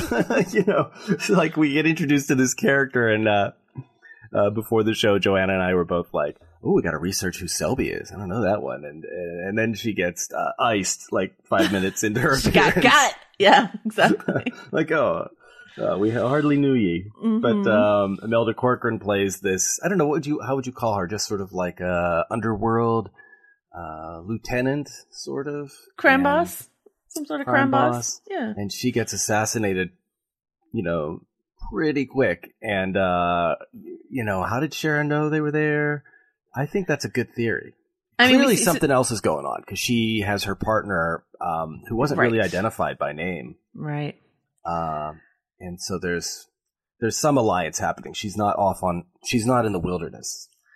There's there's two three possibilities as I see them. Number one, she's the power broker, which would be, I think, kind of fun, actually. Um, sh- you know, it's it's hard to imagine Peggy Carter's niece going there, but at the same time, like we like a big question is was Sharon Carter blipped? The answer is um oh god, I I I vowed to not let the the blip happen. Snapped was was Sharon Carter snapped? Has she been out in the like in the wilderness for 2 years or for 5 years? That's the question, right? Mm-hmm. And um I think um in Endgame she she pops up as missing like you know they they scroll through all these people right? Sharon carter popped up as missing and that could mean she was snapped or it could mean that she was just you know hiding out in madripoor. So um we don't know the answer but i kind of love the idea. I mean because uh Emily VanCamp is like third build for this series. so, and she Yeah. only just showed up in this episode. I don't know if she's in next week's episode. We'll see, but like she's got to have something to do other than m- murder a bunch of bounty hunters in a storage uh, container shipyard. Though that was amazing, and we'll talk about that. so also the way she fights too. Mhm. is so extreme and intense. I'm wondering, does she have the super soldier serum? Like, is she uh juicing? juiced up, a little juiced. Um, I thought that was a really interesting um, when we when we meet this doctor, um, Doctor Wilfred Nagel in the show, but that's the code name for Doctor Joseph Reinstein in the comics, who's from the Truth Red, White, and Black comics. Um, I think his his name has also been used in universe before in the Incredible Hulk when they're dealing with the super soldier serum and that. I think his name is like on some of the beakers or something like that. Oh, that's so, cool. Mm-hmm. so like he's he's been he's been around the MCU, but um he he mentions that his unlike Erskine, his super soldier serum is not going to turn sk- a skinny Steve into a butterball turkey, right? So people could have the super soldiers, which explains why Erin Kellyman's character Isn't all um, bulked up. is not all yeah beefy, you know, and so uh Not so the Ran- Randy the Macho Man Savage. so there could be undercover super soldiers in a way that you know you know uh, didn't happen for steve. And so it's possible that sharon has a super soldier though i think i feel like she we would have seen her throw people really far if if that were the case. That's the hallmark of the super soldier serum but yeah She was- maybe. she was putting the hurt on them though. That was she really was. It was incredible. Um but uh okay so number one she's the power broker. Number two she's actually still working for the cia on like deep cover um deep deep deep cover I find it strange that she wouldn't be pardoned when everybody else was pardoned. right That they wouldn't say, "Oh, you know, she was part of the team. Can we give her a pardon too?" Like that just seems odd to me. So yeah, I I don't entirely buy that. and then number three uh, option is that she's somehow working with the flag smashers because um Karli Morgenthau, the, the you know the leader of the Flag Smashers, gets word of Nagel's death really quickly. Hmm. So, like, how does she know so quickly? Well, she did have a lot of pulverized friends there at the shipyard. I guess they were, were, killed. but those were those flag smashers? I thought those were Madripoor bounty hunters. Hmm. okay, maybe my brain is misconstruing. But That's okay. I think I think those were Madripoor bounty hunters. So the question is like, how did she get that news? Did she get it through Hmm. Sharon? Is Sharon working with them, or did she get it through Sharon because Sharon is the power broker and Sharon and the power broker's like, listen, I really need that serum. My guy just died. Though I don't know why the power broker would show their hand that way. Anyway, what's interesting is if you go, if you go back through, there hasn't been a lot of discussion about the power broker, but if you go back through, um, they have not gendered that character, and that character is a is a man in the comics. But who's to say? Who's to say? it would be a great twist, It would be fun. which we have just ruined for you. But when it No! comes, you can go. You can go. You know what? Joe and Anthony were right. I, I think it gives that character a little more utility too, because you Mhm. run the risk of her just being a generic female sidekick, you know, and Mhm. like let's give her a real reason to be here, apart from just being the partner of Bucky and uh, and Sam, you know, Yeah. in this one critical moment. Um, I would like to know why she has clothes that fit Bucky and Sam in her apartment, but you know, that's her business and not mine. Um, so, uh, what, what are they like? Uh, I, I should know this working at a magazine like Vanity Fair, but like, what are those uh, sizes called that uh, that are really easy to fit everybody? Like sample, sizes. yeah, sample sizes. I don't know that that like the the uh muscly MCU types are sample yeah, you're sizes, right. Maybe but they're not. Maybe they're not. I can think of them as being really fit. So maybe. Yeah. yeah, fit, but usually not so muscly. Um, all right, let's talk about Madripoor a little bit. Um, Yeah. So Madripoor, oh, well, uh, Anthony, tell the folks listening at home what Madripoor is. Madripoor, like Sokovia or Wakanda, is a fictional. Uh, I don't know if you'd call it a country or jurisdiction in the Marvel universe. It's one of those places where I think the reason that they create places like this um, is because they're bad places. Like this is not a this is not a good place. This is where there's sort of a, a nexus of a lot of uh, uh, black market dealings. I would say Madripoor is like the real world version of the dark web. so web. you know you don't want to like slander an entire real nation by having Mhm. such terrible things happen there. So you invent like an island nation. I think it's kind of like what do they say? It's in the South Pacific, kind of around Indonesia. So it's sort of like this, you know, port of call between you know Asia, North America, South America, and uh, uh, it, it- you know, and uh, and then, then down around the the the Horn of Africa. Uh, so it's like it, it's a good like way station, right, for anybody uh, who needs to sh- scuttle around the world and and avoid the uh, detection in the usual, uh, you know, highly trafficked ports. So uh, know, does that sum it up? It, it also seems very neon lit. It seems like a. It seems like the kind of place that it that at all times, inside and out, is lit like a nightclub.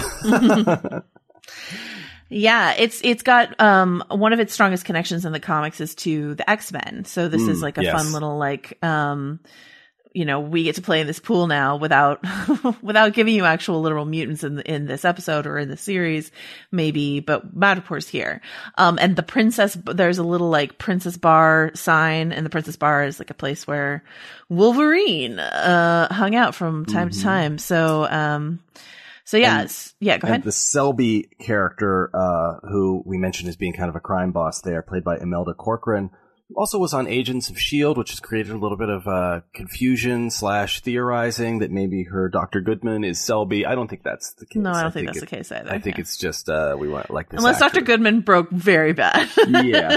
Uh, and Selby is like a somewhat minor character in Marvel comics who uh, was a mutant who had the ability to sort of mind meld with technology and machines.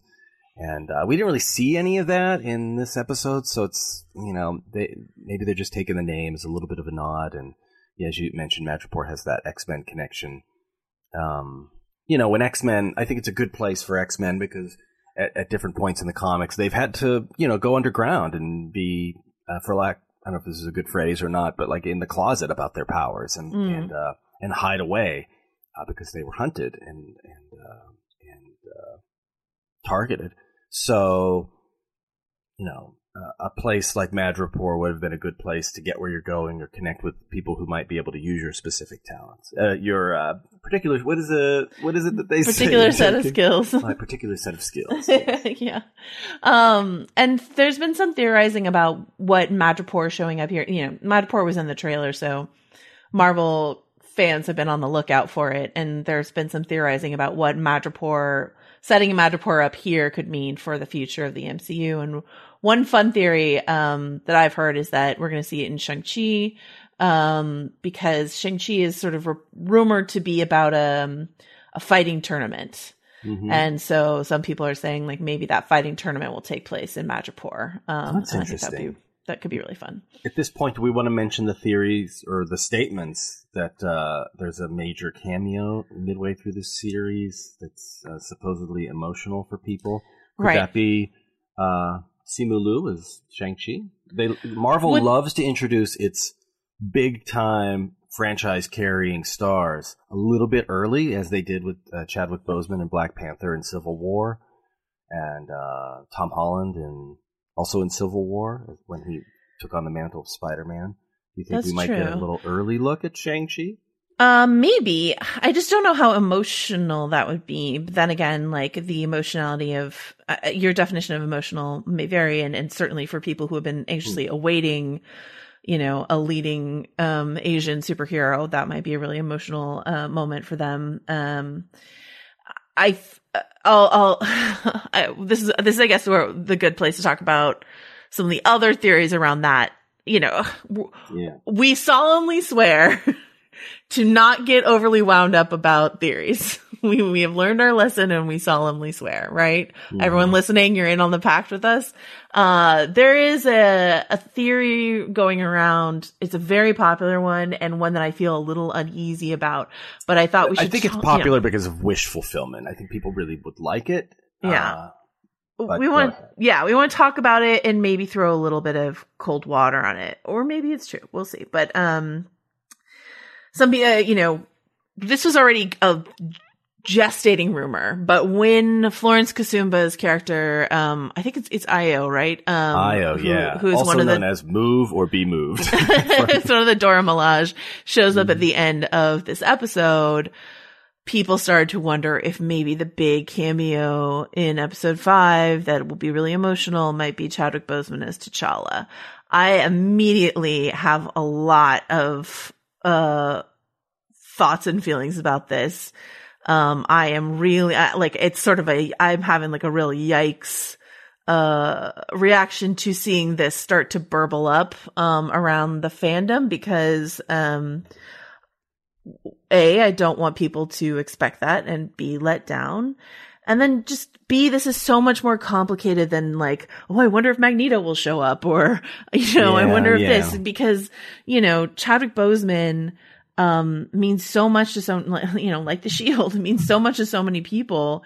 And, um, I just have to think my instinct tells me that Marvel would not spring that on people, that that is too much of an emotional twist to spring on people. What do you think?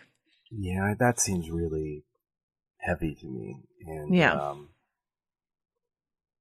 I think you're right that the surprise of it would not be as valuable, or would not. I think you run the risk of it being like distasteful if you make it Right. too much of a like aha moment. And I think Exactly. Probably if that was the case, the right tactic would be to say we, you know, everybody should brace themselves for Yeah. a farewell performance uh, by Chadwick Boseman. We didn't know that at the time, but uh, he does appear in this. Like I think that I think fair warning. I think it's like think- walking and I think into the house and seeing somebody who who died that is just standing there. Like I think it, there's a there's a bit of a it's kind of a little bit of pain to that kind of surprise too. And yet it's always nice when someone is gone to discover like a picture of them or like a recording of them that you didn't know existed, and you get a little bit of them back for just a moment. That's very nice and, and, and a wonderful thing when you when you find it. And if that was the case here, I think it could be um, could be very comforting to fans and admirers of his. Uh, I, I don't think he I don't think he just spring it on people. I just think that they would have done exactly what you said, and and uh, one of the producers would have positioned a story, um, you know, either at your old home Entertainment Weekly or somewhere else, where they're like, you know, listen, Chadwick Boseman is in this, and this is why we decided to keep it, and all, you know, like if you think mm-hmm. about all the ways in which they talked about Carrie Fisher being in the Rise of Skywalker, like that movie for all its flaws, the way they talked about wanting to respect you know this is slightly different but the way in which they want they talked about wanting to respect her i think you know we would have seen something similar. So i just i really think that that is not something that they would do and i think if they did do it i think it would be in kind of poor taste to spring it on people um Yeah. so that leaves the door open for me to to make my guess uh, which is old man Steve. That's what I would say. I'd say we get, uh, they're talking about Steve in the past tense in this episode. So I don't know if that means that old man Steve has passed away. Maybe we'll see that in flashback or something like that. But like, why not old man Steve? Uh, you know, one, one more time. Uh, what do you think? I think I said in one of our earlier episodes that I think the best thing Steve Rogers could contribute is his absence to the show. That's Um, fair. That's fair. So I don't think so. Uh, I hate to be hate to be a no on that one. No, no, no, it's fine. I'm I'm just trying to figure. I guess I was trying to figure out what could be really emotional um, to see. And since I'm maybe. anti Chadwick Boseman being here, with much love and respect to Chadwick Boseman, um, I'm wondering if if that's something that would make us emotional. If if definitely would be emotional. Um, you know, you know, I think maybe it's someone else from the Black Panther universe. You know, maybe, but again, I don't know. I mean, maybe, maybe seeing like maybe um Shuri showing up or something like that. Um, but I like the thing like, is, like Danai Gu- Gurira's character, or Yeah. Okoye, or Okoye, uh, yeah. um, Lupita turning up as you know the war dog because her whole thing was that she traveled the world to protect Wakandan interests. So you know, making a stop in Madripoor or wherever they, the, the you know, this story takes them around the globe could be interesting. You know, I think it's got to be somebody we have an investment in, right? yeah i guess i just you know and and everyone's definition of emotional is different. So like let's try not to read too much into the show the the head writer doing exactly his job which is to get people excited about the show. But uh, you know your interpretation of emotional may vary. Uh so what he finds emotional may not be something that that uh kicks you off. So uh we shall see. But those are just some thoughts. Thoughts and so, thoughts and prayers about episode five. Uh, let's talk about Isaiah Bradley a little bit. So Isaiah gets um a couple mentions in this episode. We find out that the new batch of super soldier serum was um made from his blood from experiments on him and further experiments on him, right? And that makes me really worried because if the if the scientist is dead and there are a few doses left and the flag smashers have them, um, there's also the possibility that someone will want to go after Isaiah, the source himself, Isaiah, to get more of his Mm. blood, or uh, or just to take him out. Like Zemo might just want to eliminate um, Isaiah as a possible source.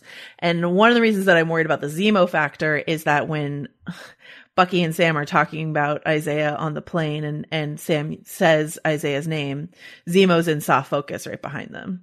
And I'm just like, Sam, don't say, not in front of Zemo, not in front of the war criminal. No, no, no, no, no. Um, so I'm worried about Isaiah. Um, big time.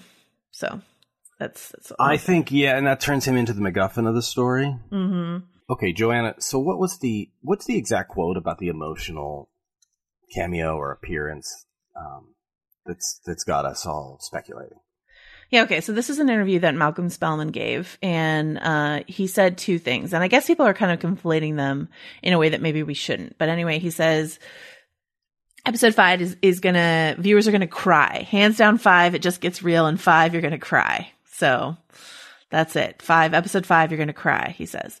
Um, and then when asked about his dream Marvel pairings, uh, Malcolm revealed that there's a character who he regards as the episode five character that he would love to see side by side with Thor, describing the individual as someone who has a strong personality. And he says, there are characters in our series who I would love to see partnered with like, it's a very, very grounded character, partnered, partnered with one of the big world shakers like Thor or someone like that. The personality is so strong. It's the episode five character. I'd love to see that character with Thor. I think he's maybe talking about Isaiah Bradley. He could be. He could be. because um, the um, the performance is so intense, and we know that we're going to get you know uh, a- look at him in his younger days. We hope like so, yes. Originally, Yes. we expected or hoped Mhm. for and I think like that point in the narrative would be a great place to rewind and flashback to how this all started with Mhm. Isaiah. And Mhm. so, you know, he'd be a yeah. I could see him like like a real human put through this. Um, not just oh he's immortal, but like a, someone who has a human reaction to this, which is it hurts. I've been used um, up against or up alongside um, uh, Thunder God, right? Mhm. Like that's kind of an interesting mix of uh, of stories and flavors, and so yeah, I think I think maybe he's talking about Isaiah Bradley there. Um, I like that a lot. I like that interpretation a lot. Um, I think there's been some some speculation, and and certainly we see uh, him running towards the the line this episode. John Walker running towards a line that he can cross that he can't uncross, right? And there's been some speculation that it might have to do with uh, Isaiah and, and uh, Eli Bradley because Eli Bradley in the comics, um, Isaiah's grandson, um, gets traumatically injured. And the only way for him to survive is to get a blood transfusion. He gets it from his grandfather, and that's how he gets his powers. That's cool. So yeah, so so there's been some theory that like maybe John Walker in his attempt to get to Isaiah or whatever will be the one to injure Eli and that will be the a, a, line that he has crossed that he can't come back from. He's already crossed some lines in this episode. Yeah, but, for sure. before for we get sure. to before we get to that, I Yeah. think you know I, uh, what I wanted to say is I like the idea of Isaiah becoming the MacGuffin of the story. A lot of Mhm. times, the MacGuffin is a phrase you use for like the object that everybody's seeking that really is you know only consequential to the plot just to give them a goal. Um, Mhm. but but but the uh, but the idea of living MacGuffins I think is always interesting because they have a say in the story as well. Like they have agency in the in the narrative, and so you know if if suddenly it's we need uh we need his uh vital fluids, his blood to create the super soldier serum. And it's a matter of protecting a living human being who's also been pretty wrongly treated over his Mhm. life. Mhm. That that's an interesting dynamic. I think, and the- some and someone that Sam already feels good. very emotional about. You know, Yeah. how, even having just met him feels very emotional about. Um, yeah, I love that. There's something that um, Damon Lindelof uh, has said uh, that that has really stuck with me about this idea of how to um, the best answer to a mystery is a person. and this is something that I that I that I first heard about him saying in terms of um, I love that. That's a great, Yeah. that's great writing advice. um in in Lost, if if if you're listening, you haven't watched Lost. Uh, one of the big mysteries in Lost season one was like there's this mysterious hatch. What's in the hatch? What's in the hatch? What's down the hatch? What's in the hatch? And we find out in season two, episode one, that it's it's a hot Scotsman named Desmond. uh, like the mystery is is a is a man, and uh and It's so yeah, I, Desmond, right? I love Am I remembering yeah, right? Yeah.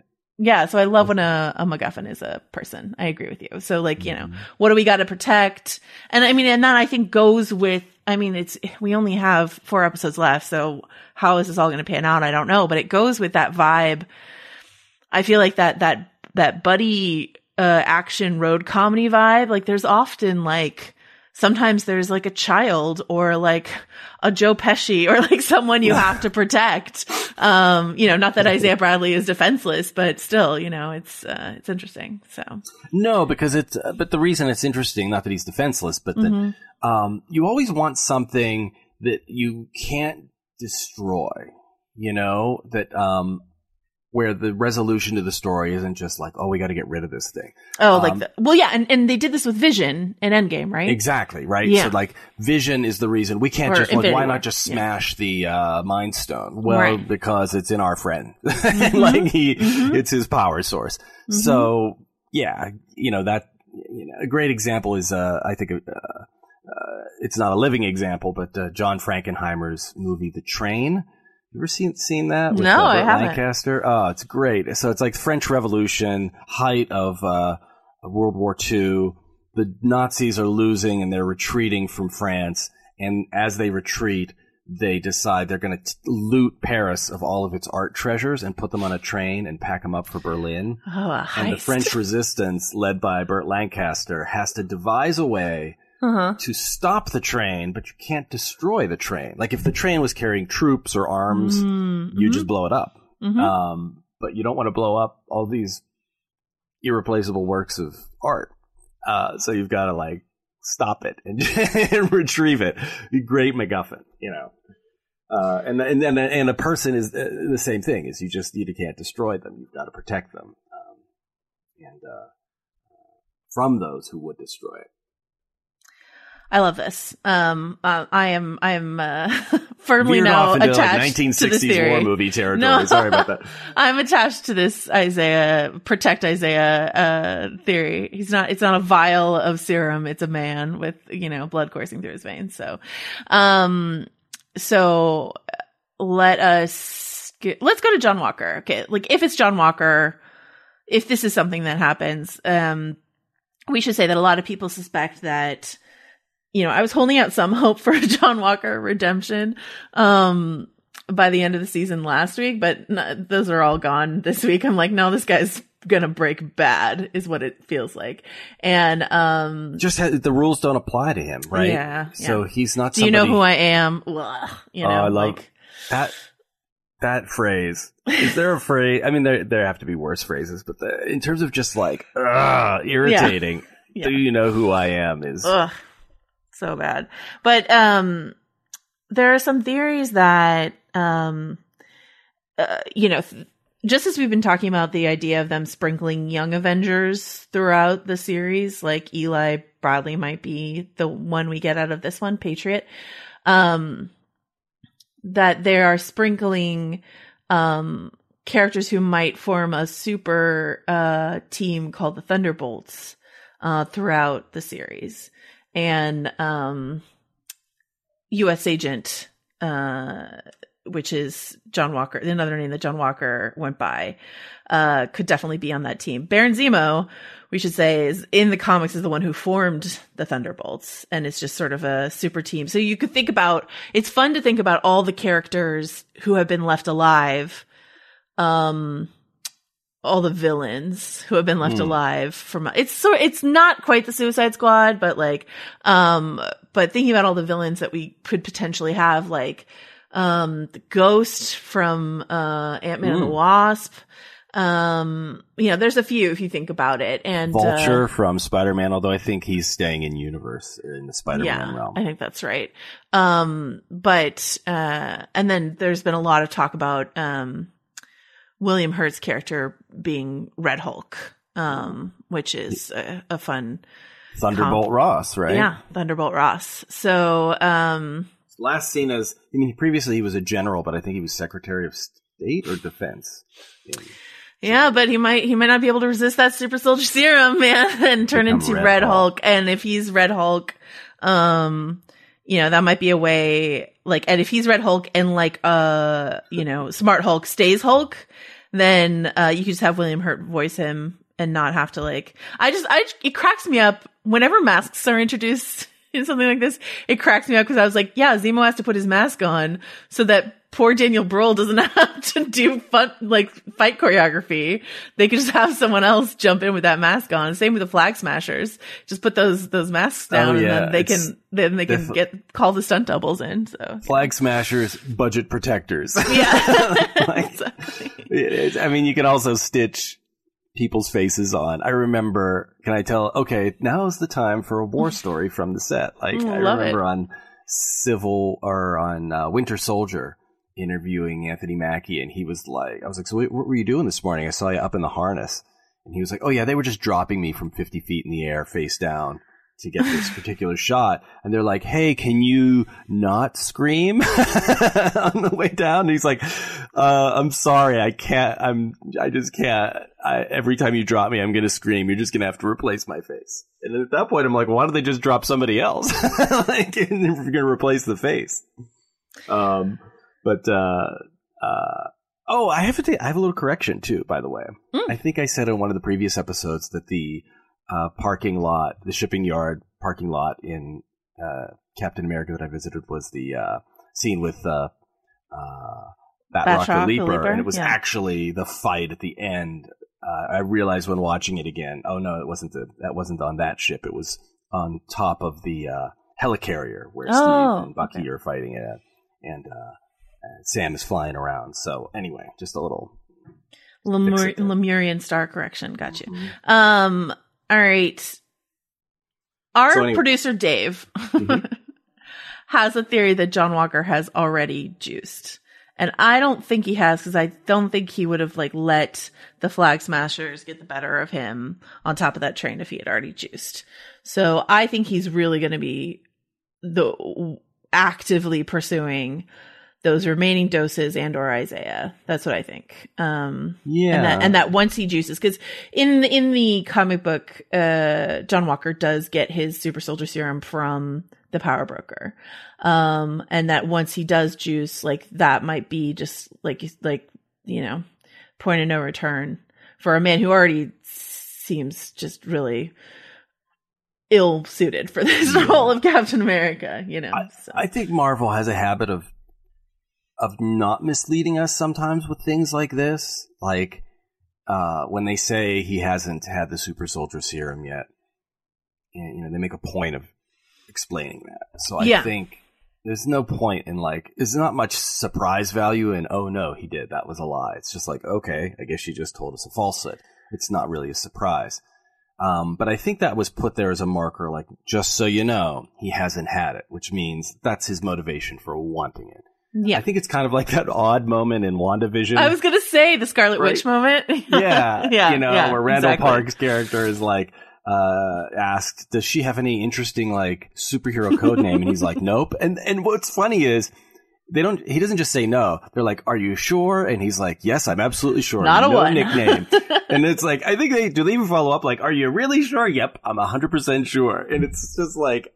Just so that at the end, when Agatha says, You're the Scarlet Witch, we can go, Oh, yeah, we haven't Yeah. heard that before, except that I we all have been calling her Scarlet Witch for years. I completely agree. I, I think that's why John Walker's like, nope, don't have any super strength. I still, I just still have a lot of questions about, um, why he's able to use the shield if he doesn't have any super strength yet. Because like, uh, someone, I, I said that last week and someone pointed out they're like, it really robs, it really sucks the juice, not to mix my juice metaphors, it really sucks the juice out of that moment in Winter Soldier when Bucky grabs the shield and you're like, oh damn, you know what I mean? Like, Yeah. you're like, oh no, who is this guy who can hold on to this shield flying at him full speed? You know, so John Walker should not be able to use the shield that way. So, um, we better learn that, that Steve did something to this new shield to make it, uh, usable for mortals. I don't know. Um, all right. I only have one last thing on my list that I want to talk about, which is, um, Spellman, Malcolm Spellman gave another interview where he was talking about Danny Torres, who we only hear as like the guy on the phone in this episode. Um, but he was saying that, um, originally they had a big arc set out for him. Um, and then they just didn't have enough episode space to do it, but that they still have something planned for him. So whether or not that means he becomes the Falcon the way that he does in the comic books, I don't know. But, you know, that they, that they have something they want to do with There's Torres. always another story, right? Like, uh, like Rhodey said in the original Iron Man, next time when he looks at the War Machine armor. you know? yeah, that's true. But yeah, it's just it's it's interesting though, like because watching the show, I'm like I'm excited that the that the Dora Milaje is here, but I'm also like, oh, we're doing Wakanda now too. Like this is a lot. There's a lot going on in this show. So I was really glad this episode had space to sit with Erin Kellyman's character for a little bit longer.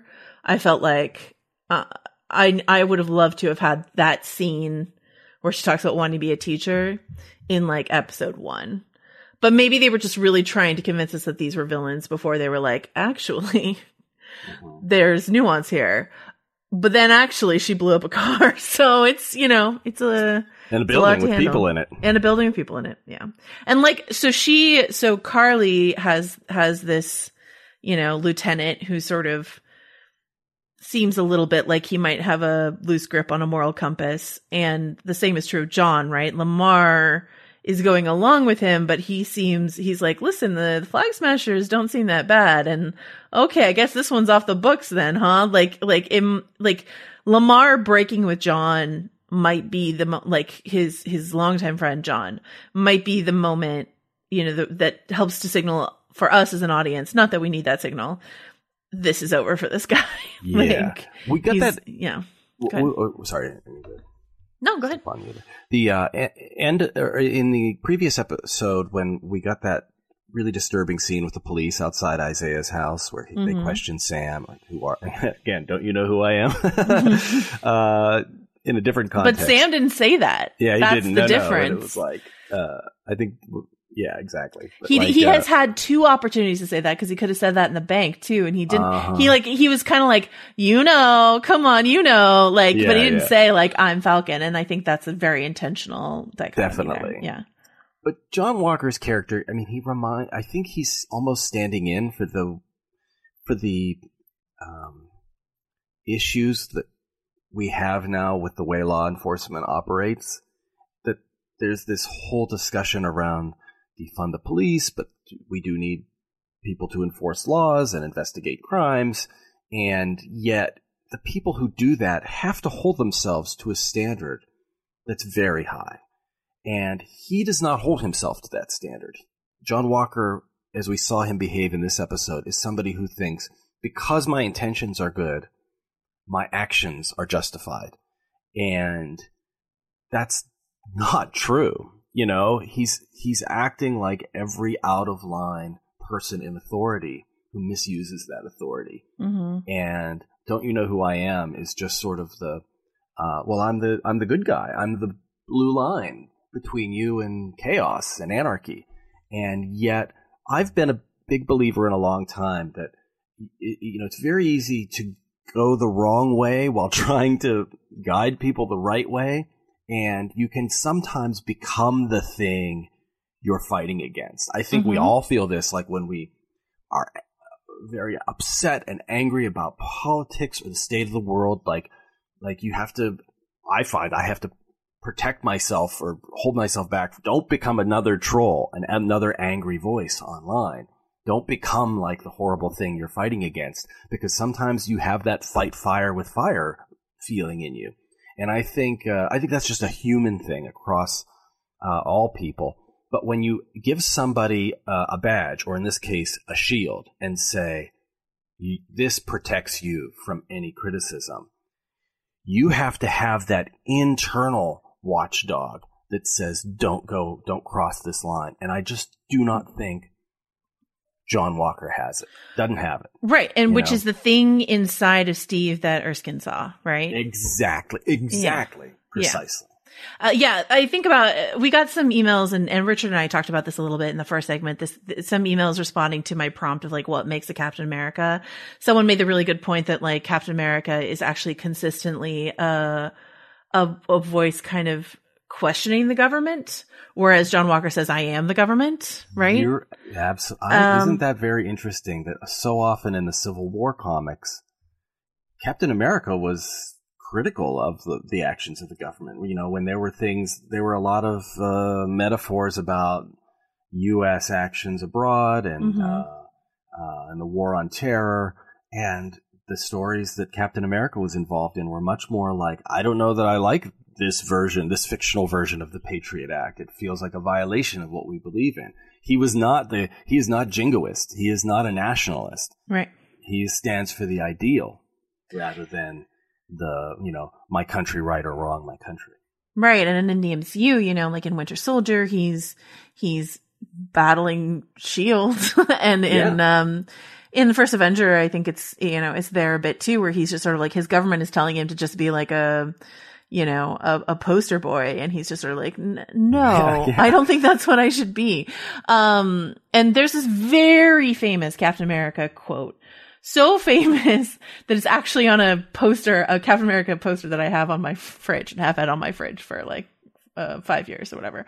Um, when the mob and the press and the whole world tell you to move, your job is to plant yourself like a tree by the river of truth and tell the whole world, no, you move. They gave that line to Sharon in um, Civil War, but um, you know that's a famous from the comics, famous Cap quote, and that idea of like, you know.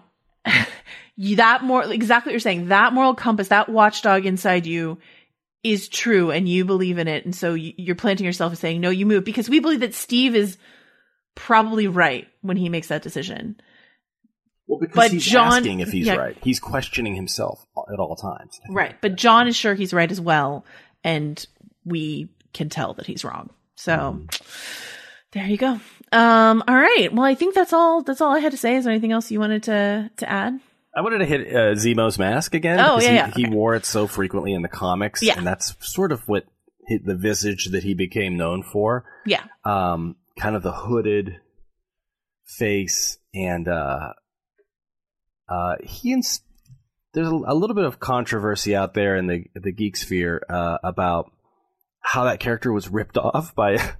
Uh, people believe the Cobra Commander character in GI Joe was uh, basically Captain Zemo, just with a different mask, and uh, I really agree with that. I think it, it, whether it was intentional or not, Zemo really got co-opted, uh, inspiring this sort of radical terrorist leader who wears a mask and shrieks and is. Uh, oh, I had no idea. Yeah, yeah, and uh, you know the mask also the mask he wears the purple kind of ribbed ski mask thing. Yeah. I think uh, uh, reminds me a little bit of if if you'll recall Fat Albert, the character Dumb Donald, who had like the pink like mask or or hat that he would pull down, and he had like the little eye holes cut out. Uh, that's just a little joking aside. Uh, nothing against the Zemo character, but when you wear like a sort of ribbed ski mask and pull it down over your face, uh, there's only so many touchstones in pop culture to hit on, and uh, Cobra Commander and unfortunately Dumb Donald are among, well, it's, among fun- I- them.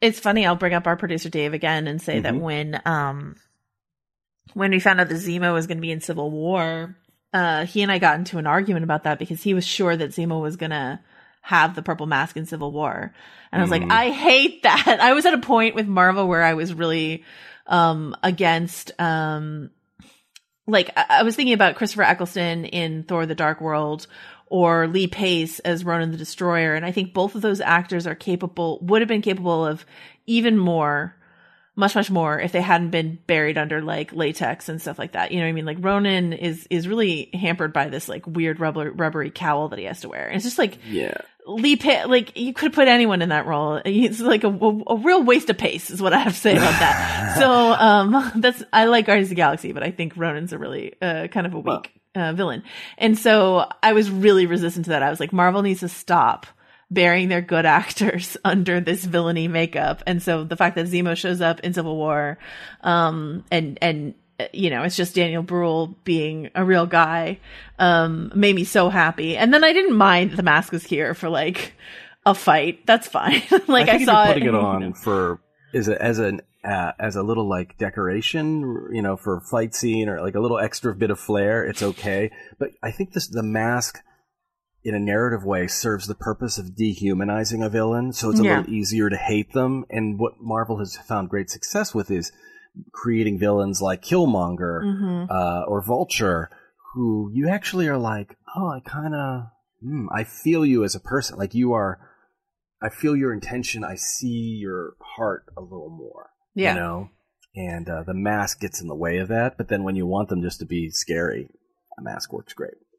I'm sorry. Were you? I, did I step on something you were going to say? No, no, no. Um, the, uh, the the the recent um discussion, I'll say that Dave and I had um was about Christian Bale's character uh in Thor, um, because he's playing um the God Killer, Gorr the God Butcher, right? And in in the comics, Gorr the God Butcher has no nose. It's a very Voldemorty look. Um, and Dave is sure that that's what they're going to do in in Thor um Love and Thunder, the film that's coming out. And I don't know. I'm like, I, uh, there's a part of me that wants to see that, and there's a part of me that wants Christian Bale to have full use of his face. Um, but, uh, Dave reminded me that this is Taika, so he'll probably want to go for the noseless option. um, Maybe I could see them also having him lose his nose in ba- or does he lose his nose? I don't know. There's just natural born that way. I don't know the answer to that. Um, cosmetic surgery, perhaps. It's a look. It's a choice.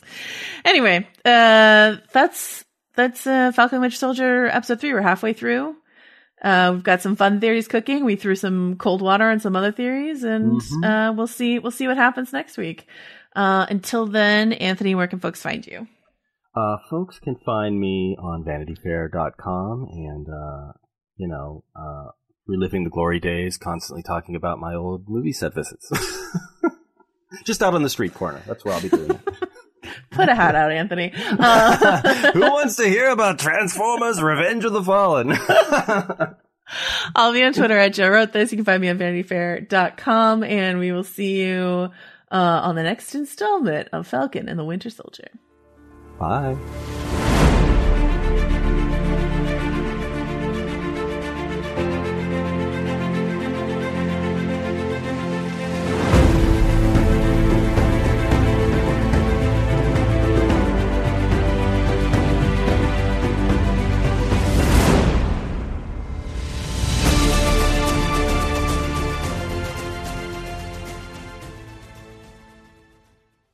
Hi, I'm Michael Calore, the co host of Wired's Gadget Lab. And I'm Lauren Goode, the other co host of Wired's Gadget Lab.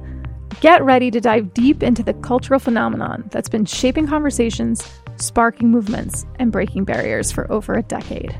The new three part docuseries, Black Twitter A People's History, based on the groundbreaking Wired cover story by Jason Parham, explores everything from the fun, games, and inside jokes that characterize the early years of Black Twitter to the social movements, the voices, and the hashtags that made Black Twitter an influential force in nearly every aspect of American political culture.